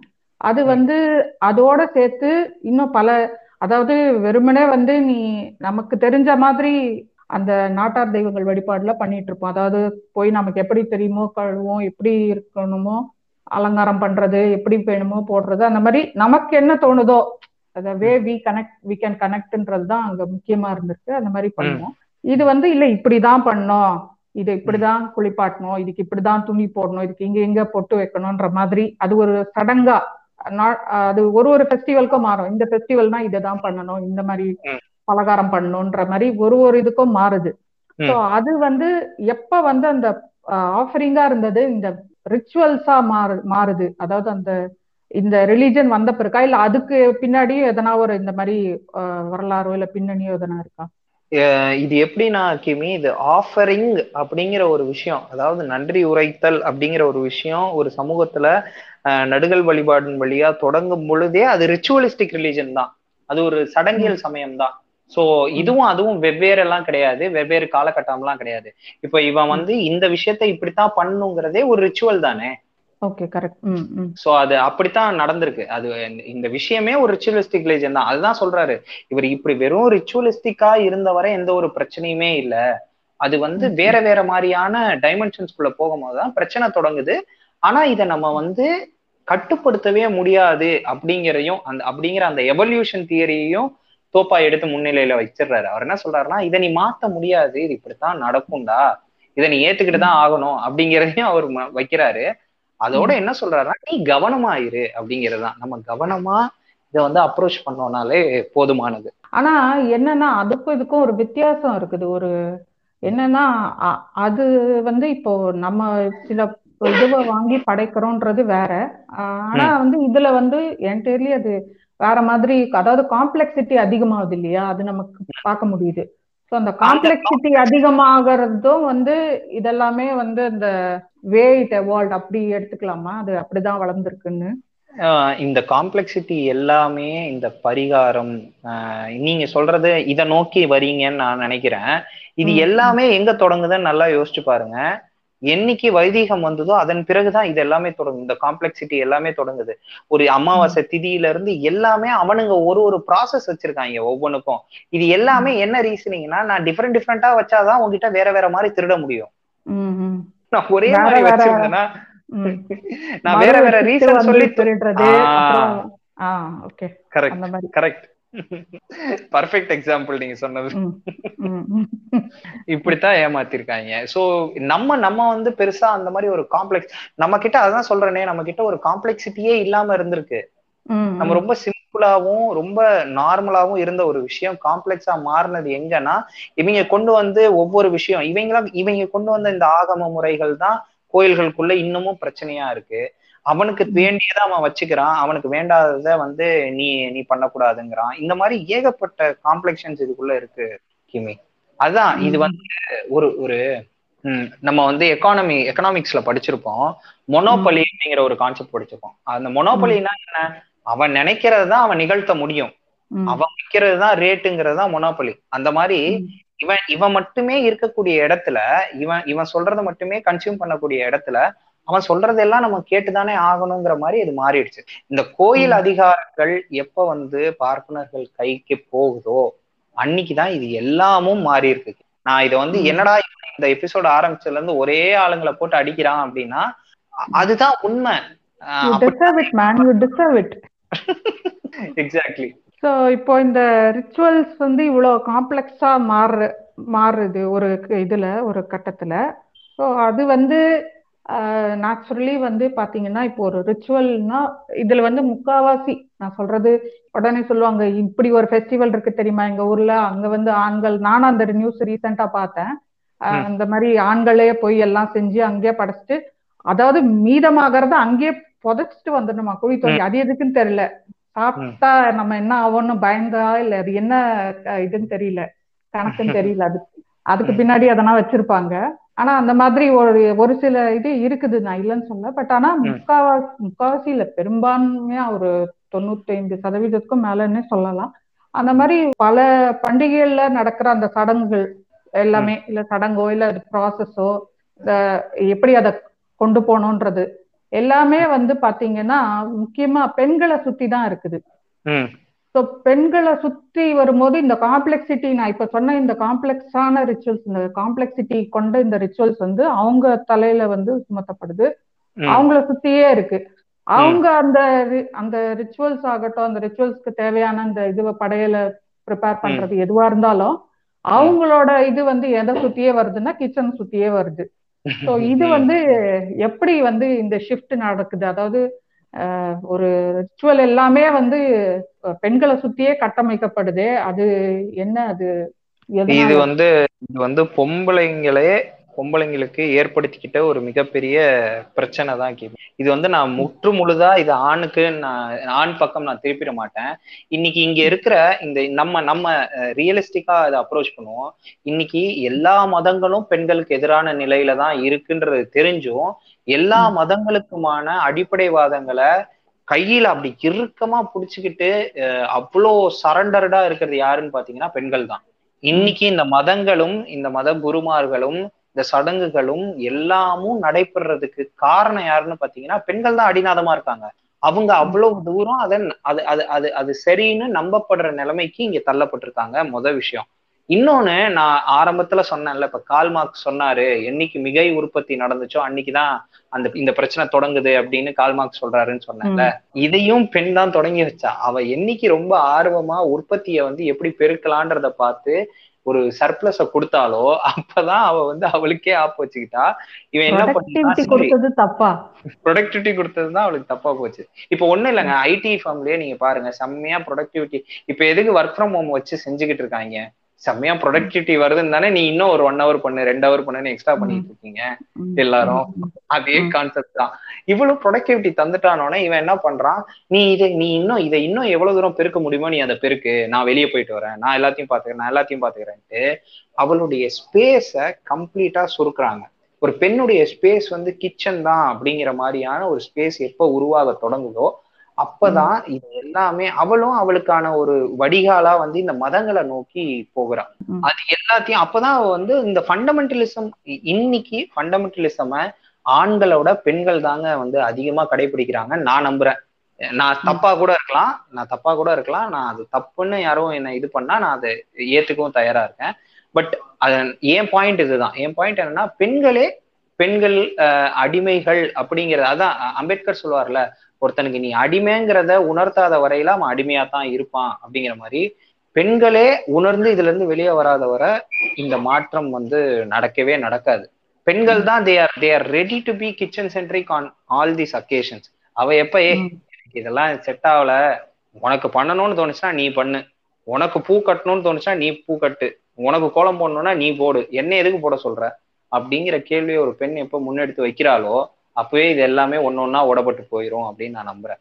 நான் சொல்றது ரொம்ப சின்ன விஷயம். பூ கட்டுறது கோலம் போடுறதெல்லாம் ரொம்ப சப்பையான விஷயம். நான் போகல. சோ இங்க தொடங்கினாலே அவன் அந்த பக்கம் வந்து நோண்ட மாட்டான்னு நான் நினைக்கிறேன். இப்போ நீங்க சொல்றீங்க பெண் வந்து இத நான் செய்ய மாட்டேன். அதாவது ஏறக்குறைய இது ஒத்துழையாமை இயக்கம் மாதிரி சொல்றீங்க அந்த மாதிரி பண்ணலாம். ஆனா நீங்க இந்த கிரேட் இந்தியன் கிச்சன் ஒரு படம் வந்தது. அது பாத்தீங்களான்னு தெரியல. அதுல. வந்து அவ அவ வந்து பிரஷ் எடுத்து வந்து கொடுக்கலாம் கூட. மொழி பிரஷ் விட அப்படின்னு கேக்குற ஒரு மாமனார் இருக்க இடத்துல எப்படி வந்து நான் வந்து இன்னைக்கு இப்ப ஏதோ ஒரு பண்டிகைன்னு வச்சுக்கோங்க அது எதுவா எந்த மனம் சார்ந்ததா வேணாலும் இருப்பேன் நான் இன்னைக்கு பண்ணல அப்படின்னு உட்காந்தா. அந்த கேள்வி வராதுன்னு நினைக்கிறீங்களா? அந்த கேள்வி எதிர்கொள்றதுல அவங்களுக்கு இருக்கிற நடைமுறை சிக்கல்னு ஒண்ணு இருக்கு இல்லையா? இல்ல இல்ல அதுதான். அந்த நடைமுறை சிக்கல் எல்லாம் அவ கஷ்டப்பட்டு கடைசியில எப்போ அந்த சாக்கடை அள்ளி ஊத்துனாலோ அங்கதான் சேஞ்ச் நடக்கும்னு நான் சொல்ல வரேன். அவ சாக்கடை எடுத்து அன்னைக்கே முத நாளே அவன் ம். பிரஷ்ஷ வந்து இது பண்ணப்ப சாக்கடை அளவுக்கு எல்லாம் போயிருக்க வேணாம். கொடுக்க முடியாதுடா கிழவா அப்படின்னா மோளே மோளை கிட்டேயே வந்திருக்க மாட்டான் அவன். இல்ல இது நான் ரொம்ப ரொம்ப அவுட் பஸ்ட் ஆகி சொல்றேன் இத. பட் ஆனா இதுதான். ரியாலிட்டி கிமி. இப்படித்தான் இது இருக்கு. நீங்க சொல்ற மாதிரி இவ்வளவு மோசமா தான் இருக்கு. அதுல ஒரு பெண் வந்து எவ்வளவு தூரம் வந்து ஒத்துழையாமை சாத்தியமா சாத்தியம் இல்லையா அப்படிங்கிறதுலாம் நம்ம பேசிட்டு இருக்கோம். பட் ஆனா இவ்வளவு பேசுற நானே வந்து அந்த கிரேட் இந்தியன் கிச்சன் படம் பார்த்ததுக்கு அப்புறம் தான் எங்க வீட்டுல சரி ஏன் தட்டு மட்டும் இல்ல எல்லார் தட்டும் இருந்து சேர்ந்து போய் நிக்குதுன்னா அதுல ஒரு பத்து தட்டையாச்சும் நம்மள கழுவுவோம் அப்படிங்கிற புத்தி எங்க வருதுன்னா இந்த மாதிரியான ஒரு ஆர்ட்டை பார்த்து ஒரு டர் ஆனதுக்கு அப்புறம் தான் வருது ஆஹ் எவ்வளவு கஷ்டம் நம்ம வந்து எவ்வளவு புரியாம இருக்கிறோம் நம்ம என்னதான் வந்து. கருத்தியல் ரீதியா பேசினாலும் ரியாலிட்டியில நம்ம எவ்வளவு இப்போக்ரைட்டா இருக்கிறோம் அப்படிங்கிறத உணர. தொடங்குறோம் சோ அந்த மாதிரி. வந்து இது ஆண்கள் கிட்ட இருந்தும் இந்த மாற்றம் நிகழணும் அப்படிங்கிறது உண்மை ஆனா இந்த. ஆண்கள் கிட்ட இருந்து சத்தியமா சொல்றேன் ஆஹ் புரட்சிகள் செய்யாமல் பெண்ணுக்கு நன்மையே விளையாது அப்படின்னு சொல்லி வாலி எழுதியிருப்பார்ல அந்த. மாதிரிதான். அவ சாக்கடையில் ஊத்துற வரை இவன் அட்டம் பண்ணிக்கிட்டே இருப்பான். இவளை எப்படி அடக்கலாம் அப்படின்ட்டு. அவ சாக்கடையில் ஊத்துனதுக்கு அப்புறம் தான் அம்மா தாயே சரி ஓகே அப்படின்ட்டு வெளியே வருவான். சோ. வந்து பெண் என்னதான் ஆண் திருந்தணும்னாலும் பெண் அடிச்சாதான் இவன் திருந்துவாங்க. இல்லைன்னா திருந்த மாட்டான். இஸ் வெரி கம்ஃபர்டபுள் ஆசோல்னு வச்சுக்கோங்களேன். கரெக்ட் இப்போ சங்கிங்க உடனே கதற ஆரம்பிச்சிருப்பாங்க. நேரம் எல்லா இந்து மதத்தை புண்படுத்துறீங்க. அப்படிலாம் ஒண்ணும் கிடையாது. எல்லா மதத்தையும் தான் நாங்க சொல்றோம். மதமே வந்து பெண்ணை அடிமைப்படுத்துதான்றது எல்லா மதத்துக்கும் பொருந்தும். இஸ்லாம் கிடையாது. ஆமா. ஜெயினிசம் ஜுடாயிசம் என்ன ஜூ என்ன எதை வேணா சொல்லிக்கூடா. எல்லாத்தையும் தான் நாங்க சொல்றோம். இது எல்லாமே மதம்ங்கிறதே பெண்ணுக்கு எதிரானதுதான் எதிரானதுதான் ஒரு சில ஆர்டிகல்ஸ் நான் பார்க்க முடிஞ்சுது. அது ஜஸ்ட் ஒரு ரெஃபரன்ஸா இங்க கொடுத்துக்கிறேன். என்னன்னா வந்து ஐரிஷ் டைம்ஸ் அப்படின்ற ஒரு இதுல வந்து நான் பார்த்தேன் ஆன்லைன் ஆர்டிக்கல்ல அது வந்து டிசம்பர் நைன்டீன் டூ தௌசண்ட் செவன்டீன்ல வந்திருக்கு. என்னன்னா வந்து அவங்க வந்து கிறிஸ்மஸ் அதாவது அயர்லாந்துல கிறிஸ்மஸ் மெயின் ஃபெஸ்டிவல் இல்லையா? ஸோ அவங்க கிறிஸ்மஸ் எவ்வளோ வந்து ஒரு என்ன சொல்றது ரொம்ப ஓவர்லோடடா ஃபீல் பண்றாங்க அப்படின்றத பத்தி எழுதியிருக்காங்க. இட்ஸ் ஆக்சுவலி ஓவர்லோட் மட்டும் இட்ஸ் மென்டல் ஓவர்லோடட்னு சொல்லலாம். ரொம்ப அது too much stress on mind அந்த மாதிரி இருக்கும். ஏதாவது ஒரு விஷயத்த வந்து ஆர்கனைஸ் பண்ணி இது கொண்டு போகணும் அப்படின்றது. இவங்க வந்து சொல்றது அந்த ஒரு ஃபெஸ்டிவலுக்கு அப்படி சொல்றாங்க. அப்போ இங்க இருக்கிற பெண்கள் சில பேர் எனக்கு தெரியும். அதாவது அவங்க எப்படின்னா வந்து அவங்க பை சர்டிபிகேட் அவங்க ஹிந்துவா கூட இருக்கலாம். ஆனா வந்து அவங்களுக்கு கிறிஸ்டியானிட்டி மேல ஒரு ஒரு அஃபினிட்டியோ இல்லைன்னா ஒரு ஃபெய்த்தோ இருக்குன்னா அவங்க சொல்லுவாங்க அங்க எப்பா எவ்வளவு ஈஸியா இருக்குது? ஒரே ஃபெஸ்டிவல் தான். அது ஏன் அப்படி சொல்றாங்கன்னா நம்ம இருக்கிற அந்த ஜாகிரபி பொறுத்து தான் நம்ம எங்க இருக்கிறோம் ஜாகிரபிக் லொகேஷனை பொறுத்து அதை சொல்றாங்க. இங்க இவ்வளவு ஃபெஸ்டிவலை பார்க்கும்போது அது ஒண்ணு பரவாயில்லன்னு இருக்கு. அங்க அவங்க ஒரு ஃபெஸ்டிவலையே வந்து கழிவு கழிவு குத்துறாங்க. என்ன இது இவ்வளவு வேலை கொடுக்குறீங்க? இது எப்படி அவங்களால அந்த கிறிஸ்மஸ்ன்ற ஒரு விஷயத்தையே என்ஜாய் பண்ண முடியல? அதுக்கு மெயினா நீங்க சொன்ன மாதிரி அவங்களும் வந்து அது உமனோட இதுல ஒரு மிஸ்டேக் சொல்றாங்க. என்னன்னா உமனுக்கு என்ன எப்பவுமேனா அந்த ஒரு ரெஸ்பான்சிபிலிட்டி எடுத்துக்கிறது அந்த ரெஸ்பான்சிபிலிட்டினால ஒரு எம்பவர்டா ஃபீல் பண்றது. அதே மாதிரி அந்த ஃபெஸ்டிவல்னா ஒரு செலிப்ரேஷன் ஃபன் நம்ம சொல்லிட்டோம்னா அது அச்சீவ் பண்ண நம்ம தான் நம்ம கையில தான் இருக்குன்னு நம்புறது. இதெல்லாம் தான் அவங்களுக்கு அவங்களே எடுத்துக்கிற ஓவர்லோடு இதெல்லாம் தேவையில்லை. இது வந்து டுகெதர் வி டூ எவ்ரி திங்ன்ற மாதிரி அது பிரிச்சு பார்க்கணும். அந்த மாதிரி இல்லாம எல்லாமே நான் நான் தான் இது நான் எல்லாமே என்னாலதான் நடக்கணும்ன்ற மாதிரி அவங்களும் வந்து அதுக்கு கெட்டலாங்க அந்த மாதிரி இருந்தாங்கன்னா அது கஷ்டம் தான் ஆமா நீங்க பாத்தீங்கன்னா நம்ம வீட்டுங்கள்லயே நம்ம அம்மாங்க பாருங்க இந்த தீபாவளி வந்துருச்சுன்னா போதும் முன்னாடி மூ ரெண்டு நாள் முன்னாடில இருந்து ஆரம்பிச்சிருவாங்க. எண்ணெய சட்டியை எடு இதை எடு அதை எடு நானே செய்ய போறேன் எல்லாம் செய்யறேன் எல்லாம் செஞ்சுட்டு அதுல அதுல எல்லாம் செஞ்சதுக்கு அப்புறமா நம்ம என்ன பண்ணுவோம்? அம்மா என்னம்மா இது கார சேவுல உப்பு கம்மியா இருக்கு அப்படிமோ அவ்வளவு நொட்டலார கரெக்டா சொல்லுவாங்க. இதுல இது கொஞ்சம் இதுவா கரெக்டா பண்ணிருக்கலாம். வந்து உட்காந்து பண்ணு யாரு வேணான்றது. அதை செய்ய மாட்டாங்க. ஆமா. அவங்கள பொறுத்த வரைக்கும் அவங்களுக்கு ஹாலிடேன்றது கூட ஹாலிடே கிடையாது. கிடையாது. உண்மை. ஸோ அந்த மாதிரி இன்னொரு ஒரு ஆர்டிக்கலும் பார்க்க முடிஞ்சுது. என்னன்னா மில்லி கெசட் அப்படின்னு ஜூன் ஃபிஃப்த் டூ தௌசண்ட் எயிட்டீன்ல வந்திருக்கு. அதுல ரம்ஜான் பத்தியும் சொல்லியிருக்காங்க. என்னன்னா அது ஆக்சுவலி ஃபாஸ்டிங் மந்த் அப்படின்றாங்க. ஆனா அந்த ஃபாஸ்டிங் முடிச்சு அந்த ஈவினிங் சாப்பிடுறதுக்கு அவங்க எலாபரேட்டா டிஷ்ஷஸ் பண்ண வேண்டி இருக்குது again they have been to kitchen பவுண்டடாவே இருக்க வேண்டியதா இருக்குது. ஸோ அவங்களும் கா காத்தால இருந்து ஃபாஸ்டிங் இருக்காங்க. அதே மாதிரி அந்த ஃபாஸ்டிங் முடிக்கிற டைம் வந்து அவங்களுக்கு ரொம்ப அதை இதுவா ஃபீல் பண்றாங்க. ரொம்ப என்ன சொல்றது? ஒரு சீக்ரெடா ஃபீல் பண்றாங்க. ஐ மீன் அப்போ பண்ற எல்லா விஷயஸும் வந்து வில் பி கிராண்டட் அப்படின்றது அவங்களோட நம்பிக்கையா இருக்கு. அப்ப அது எல்லாருக்கும் தானே பொருந்தும். ஆனா அப்படி கிடையாது. அவங்களுக்கு அவங்க வந்து உட்காந்து கண்ணை மூடினாலே வந்து குக்கர்ல என்ன வச்சோன்னு யோசிச்சாங்கன்னா அவங்க எங்கிருந்து அதுக்கப்புறம் விஷஸ் கேட்கறது எனக்கு அது செஞ்சு முடிச்சா போதும்ன்றதுதான் ஆக்சுவலி மைண்ட்ல வரும். ஸோ அந்த மாதிரி அவங்களுக்கும் அந்த இது இருக்குது.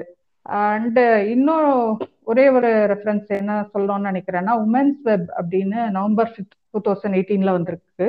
அதுல வந்து என்ன சொல்றாங்க? மில்லேனியல் இந்தியன் உமன் என்ன எதிர்பார்க்கறாங்கன்னா சி இதெல்லாம் வந்து ஒத்துக்கிறோம். இதெல்லாம் வந்து தப்பு தான் அதாவது பெண்களோட அது ஒரு கண்டினியூஸ் செயின் மாதிரி போயிட்டே இருக்குது. ஒரு தலைமுறை பண்ணத அடுத்த இப்போ ஒரு வீட்டுல ஒரு ஆண் குழந்தை பெண் குழந்தை இருக்குன்னா ஆண் வந்து எப்படி வளர்றான் பார்த்துன்னா வந்து அவனுக்கு எந்த வேலையும் பெருசா தராம அவன் அப்படியே வந்து கம்ஃபர்டபுளா வச்சுட்டு இருக்கும் போது அவன் அப்படி நீங்க சொன்ன மாதிரி கம்ஃபர்டபுள் ஆசோலா தான் வருவான். ஆப்வியஸ்லி அவங்க அப்பாவும் அதுக்கு ஒரு எக்ஸாம்பிளா அங்க இருப்பாரு.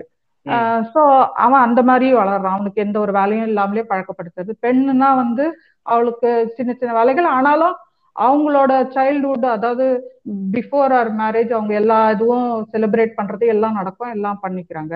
Once after they get into this wedlock அப்படின்னும் போது அவங்க ரியலைஸ் பண்றாங்க வேர் மை மாம் வாஸ் அப்படின்றத அப்பதான் திங்க் பண்றாங்க. இந்த மாதிரி ஃபெஸ்டிவல் அப்போ அம்மா எங்க இருந்தாங்கன்னு யோசிச்சு பார்த்தா ஒரு பிளாஷ்பேக் போனா எல்லா அம்மாவும் கிச்சன்ல தான் இருந்திருப்பாங்க. இவங்க தான் தான் தனியா தனி உலகத்துல என்ஜாய் பண்ணிட்டு இருந்திருப்பாங்க. அவங்க ஃபுல் அண்ட் ஃபுல் அதுலயே வந்து அடப்பட்ட இது பறவையாவே இருந்திருப்பாங்க கடைசி வரைக்கும். ஸோ அது என்ன இவங்க ஃபீல் பண்றாங்க? இப்ப இருக்கிற உமன் வந்து அதை ரியலைஸ் பண்றாங்க அதை கொஞ்சம் புரிஞ்சுக்கிறாங்க அண்டர்ஸ்டாண்ட் பண்றாங்க போது what they want to happen is எல்லாருமே ஒண்ணு சேர்ந்து செய்வோம். அதாவது ரொம்ப சிம்பிளா என்ன சொல்றாங்கன்னா எல்லாரும் வந்து get down to from the couch to cut the potato or no potato at all அப்படின்றாங்க. அதாவது ஆமா. எல்லாரும் சேர்ந்து செய்வோம் இல்லைன்னா செய்யவே வேணான்ற மாதிரி ஒரு மனநிலையை தான் அவங்க எடுக்கிறாங்க. இந்த மாதிரி இது எல்லா மதத்திலுமே வந்து இது ஒரு ரிச்சுவல்ன்றது பெண்களை சுத்தி பெண்ணுனாலே அது அந்த கிச்சனுக்குள்ளேயே முக்காவாசி அவங்களோட நேரம் எல்லாம் வந்து செலவிடப்படுதுன்றது தான் இங்க வந்து ஃபெஸ்டிவல்ல நம்ம பார்க்க வேண்டிய முக்கியமான இது. ஸோ இப்போ நிறைய ஃபெஸ்டிவல்ல முன்னாடி சொன்ன மாதிரி வர இருக்குது. ஸோ அதுக்கும் சரி இல்ல இப்போ இந்த எபிசோடோட க்ளோசிங்க்கு நம்ம வந்து வரோம். ஸோ அது என்னன்றது நீங்க சொல்லலாம் கார்த்திக். ஏன் க்ளோசிங் ஸ்டேட்மெண்ட் வந்து கிமி இப்போ நீங்கள் சொன்ன மாதிரி இந்த எப்படி அது வந்து விமனுக்கு ஒரு எமோஷ்னலி மென்டலி ஒரு பெரிய மென்டலி அண்ட் ஆல்சோ ஃபிசிக்கலி அது எவ்வளோ பெரிய பேர்டன் அப்படின்னு நம்ம பேசிக்கிட்டு இருக்கோமோ அதே மாதிரி ஒரு ஆணுக்கும் ஒவ்வொரு இந்த மாதிரியான ஃபெஸ்டிவல்ஸும் ஒரு பேர்டன் தான். எந்த வகையில ஆணுக்கு பேர்டன்னா இது வந்து ஒரு பெண்ணை கிச்சனுக்குள்ள தள்ளி அவளை அந்த பக்கம் வச்சுக்கிட்டு இவன் என்ன பண்றான்? அவளுக்கான ஸ்பேஸை இவன் தீர்மானிச்சுட்டு இவனுக்கான ஸ்பேஸ் என்னமோ இவன் ஒருத்தன் தான் உழைக்கணும். இந்த இந்த உழைச்சி இவனே இவன் இவன் தான் இந்த குடும்பத்தை காப்பாற்றணும் இவன் தான் எல்லாமே செய்யணும் இந்த குடும்பத்துக்கு. அப்படிங்கிற மாதிரி இவனுக்குள்ள ஒரு கட்டமைப்பு. அதாவது நான் தான் உழைக்கிறேன் நான் தான் கஷ்டப்படுறேன் நான் தான் எல்லாத்தையும் விட்டுட்டு உங்களுக்காக எல்லாம் உழைச்சி இந்த குடும்பத்தை மேலோக்குறேன். அந்த மாதிரி இவனே இவனுக்கு தூக்கி ஒரு ஃபினான்ஷியல் பேர்டன்ஸ் போட்டுக்கிறான். அதுல இந்த மாதிரியான ஃபெஸ்டிவல்ஸ் எல்லாம் அது இன்னமும் மிகப்பெரிய பேர்டன்ஸை தான் அவனுக்கு ஏற்படுத்துது. இப்ப தீபாவளி எல்லாம் வந்து பாத்தீங்கன்னா எனக்கு தெரிஞ்சு எங்க அப்பா காலத்துல வந்து தீபாவளிங்கிறதுனா எங்க அப்பா எல்லாம் பயப்படுவாராம். ஐயோ இவன் எல்லாம் வெளியே வந்து வெறுப்பேத்த போறானோ நம்ம வீட்டுல சட்டை கூட வாங்கி தர மாதிரி காசு இல்லாம இருக்காங்க. இப்ப நம்மளால என்ன பண்றது? அப்படிங்கிற மாதிரி அது வந்து ஒரு ஏற்றத்தாழ்வை போதிக்கிற மாதிரி மாறிடும். ஒரு ஃபெஸ்டிவலுங்கிறது ஒரு ஃபினான்ஷியலி நிறைய பேருக்கு அது ஒரு மிகப்பெரிய பேர்டனா மாறுது அப்படிங்கிறதும் ஒரு பிரச்சனையா இருக்குங்கிறத நான் சொல்றேன். அண்ட் அதே சமயம் இந்த இந்த இந்த ஃபெஸ்டிவல்ஸ் அப்படின்னு சொல்லும் போதே நான் இதை வந்து ஒரு பெரியாரைய பார்வையில இருந்து எடுத்து வைக்கணும் அப்படின்னா பெரியார் வந்து அவருடைய பேச்சுக்கள்ல ஒரு இடத்துல சொல்றாரு ஒரு விழானா எப்படி இருக்கணும்னா அவர் அப்படியே ஒரு தொன்மத்தை தான் பேசுறாரு. அவர் என்ன சொல்றாருன்னா விழாலாம் எப்படி இருக்கணும்னா ஒரு எல்லாரும் ஒண்ணு கூடி ஒரு தர்க்கங்கள் செய்யறதாகவும் ஒரு புது விஷயங்களை தெரிஞ்சுக்கிறதாகவும் ஒரு என்ஜாய் பண்ணக்கூடிய ஒரு விஷயமாவும் இருக்கணுமே தவிர்த்து அதுல எந்த ஒரு மதச்சாயமோ அதுல எந்த ஒரு இழிவான விஷயங்களோ அதுல இன்னொருத்தரை இன்னொருத்தர் தாழ்த்தி இன்னொருத்தரை இன்னொருத்தர் கஷ்டப்படுத்தி அந்த மாதிரி எந்த ஒரு விஷயமும் இல்லாம ஒரு ஃபெஸ்டிவல் இருந்தா அது ரொம்ப அழகா இருக்கும். அப்படின்னு சொல்லி அவர் எந்த இடத்துல சொல்றாருன்னா ஒரு பொங்கல் வைக்கிற ஒரு ஃபெஸ்டிவலுக்கு அவரை கூப்பிட்டுருக்காங்க. அந்த ஃபெஸ்டிவல்ல இரண்டாவது நாள் நிகழ்வுல அவர் வந்து இந்த சொற்பொழிவு கொடுக்குறாரு. இவர் இந்த பார்வையில இருந்து இவர் எடுத்து வைக்கிற பார்வை எப்படி இருக்குன்னா நம்ம இப்ப பேசணும்ல நம்ம பேசின இந்த எண்டிங் பாயிண்ட் தான். எந்த ஒரு இடத்துலயும் யாரும் எங்கேயும் கஷ்டப்படக்கூடாது. எல்லாரும் சுமூகமா எல்லாரும் சந்தோஷமா செலிப்ரேட் பண்றது தான் ஃபெஸ்டிவல் இதுல வந்து பெண் மட்டும் கிச்சன்லயே இருந்து சாவா?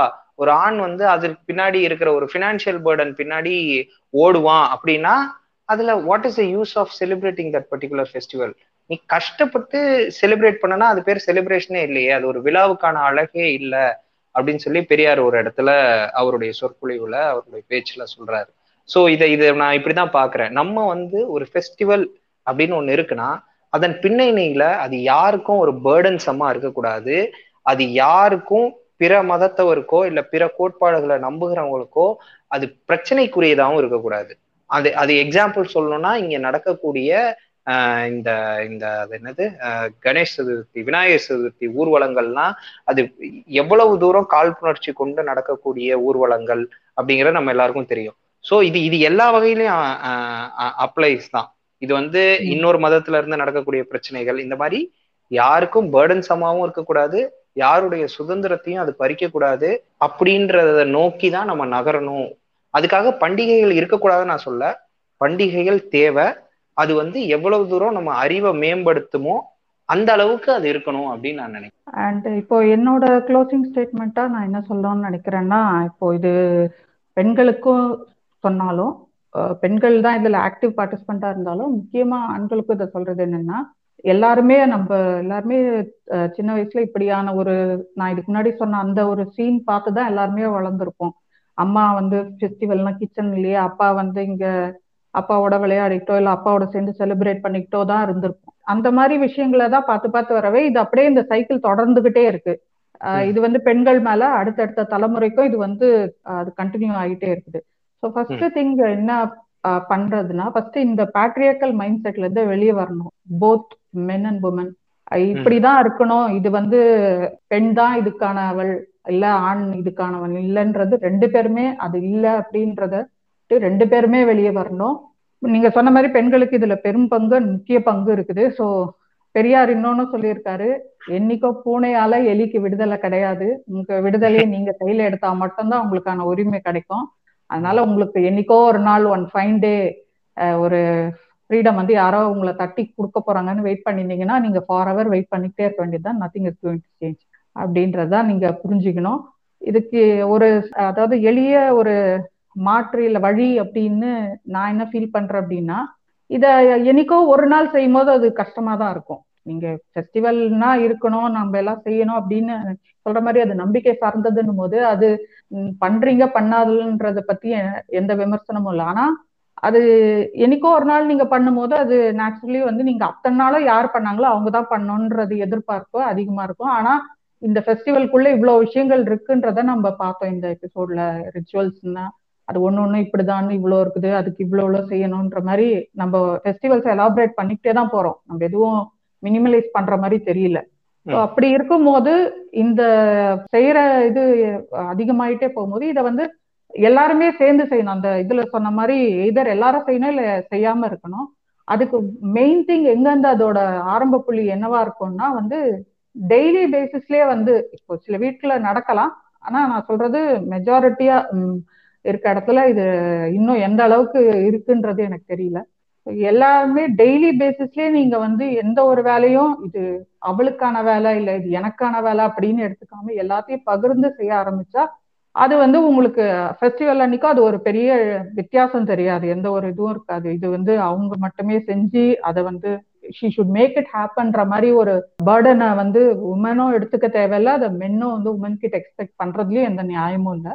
ஸோ அந்த மாதிரி கொண்டு போகும்போது வந்து இந்த ஃபெஸ்டிவல்ன்றது வந்து ஒரு உண்மையான ஒரு செலிப்ரேஷனா இருக்கும். தவிர பெண்கள் மேல சுமத்தப்படுற ஒரு சுமையா இருக்காதுன்ற நம்பிக்கையோட இந்த எபிசோட முடிக்கிறேன்.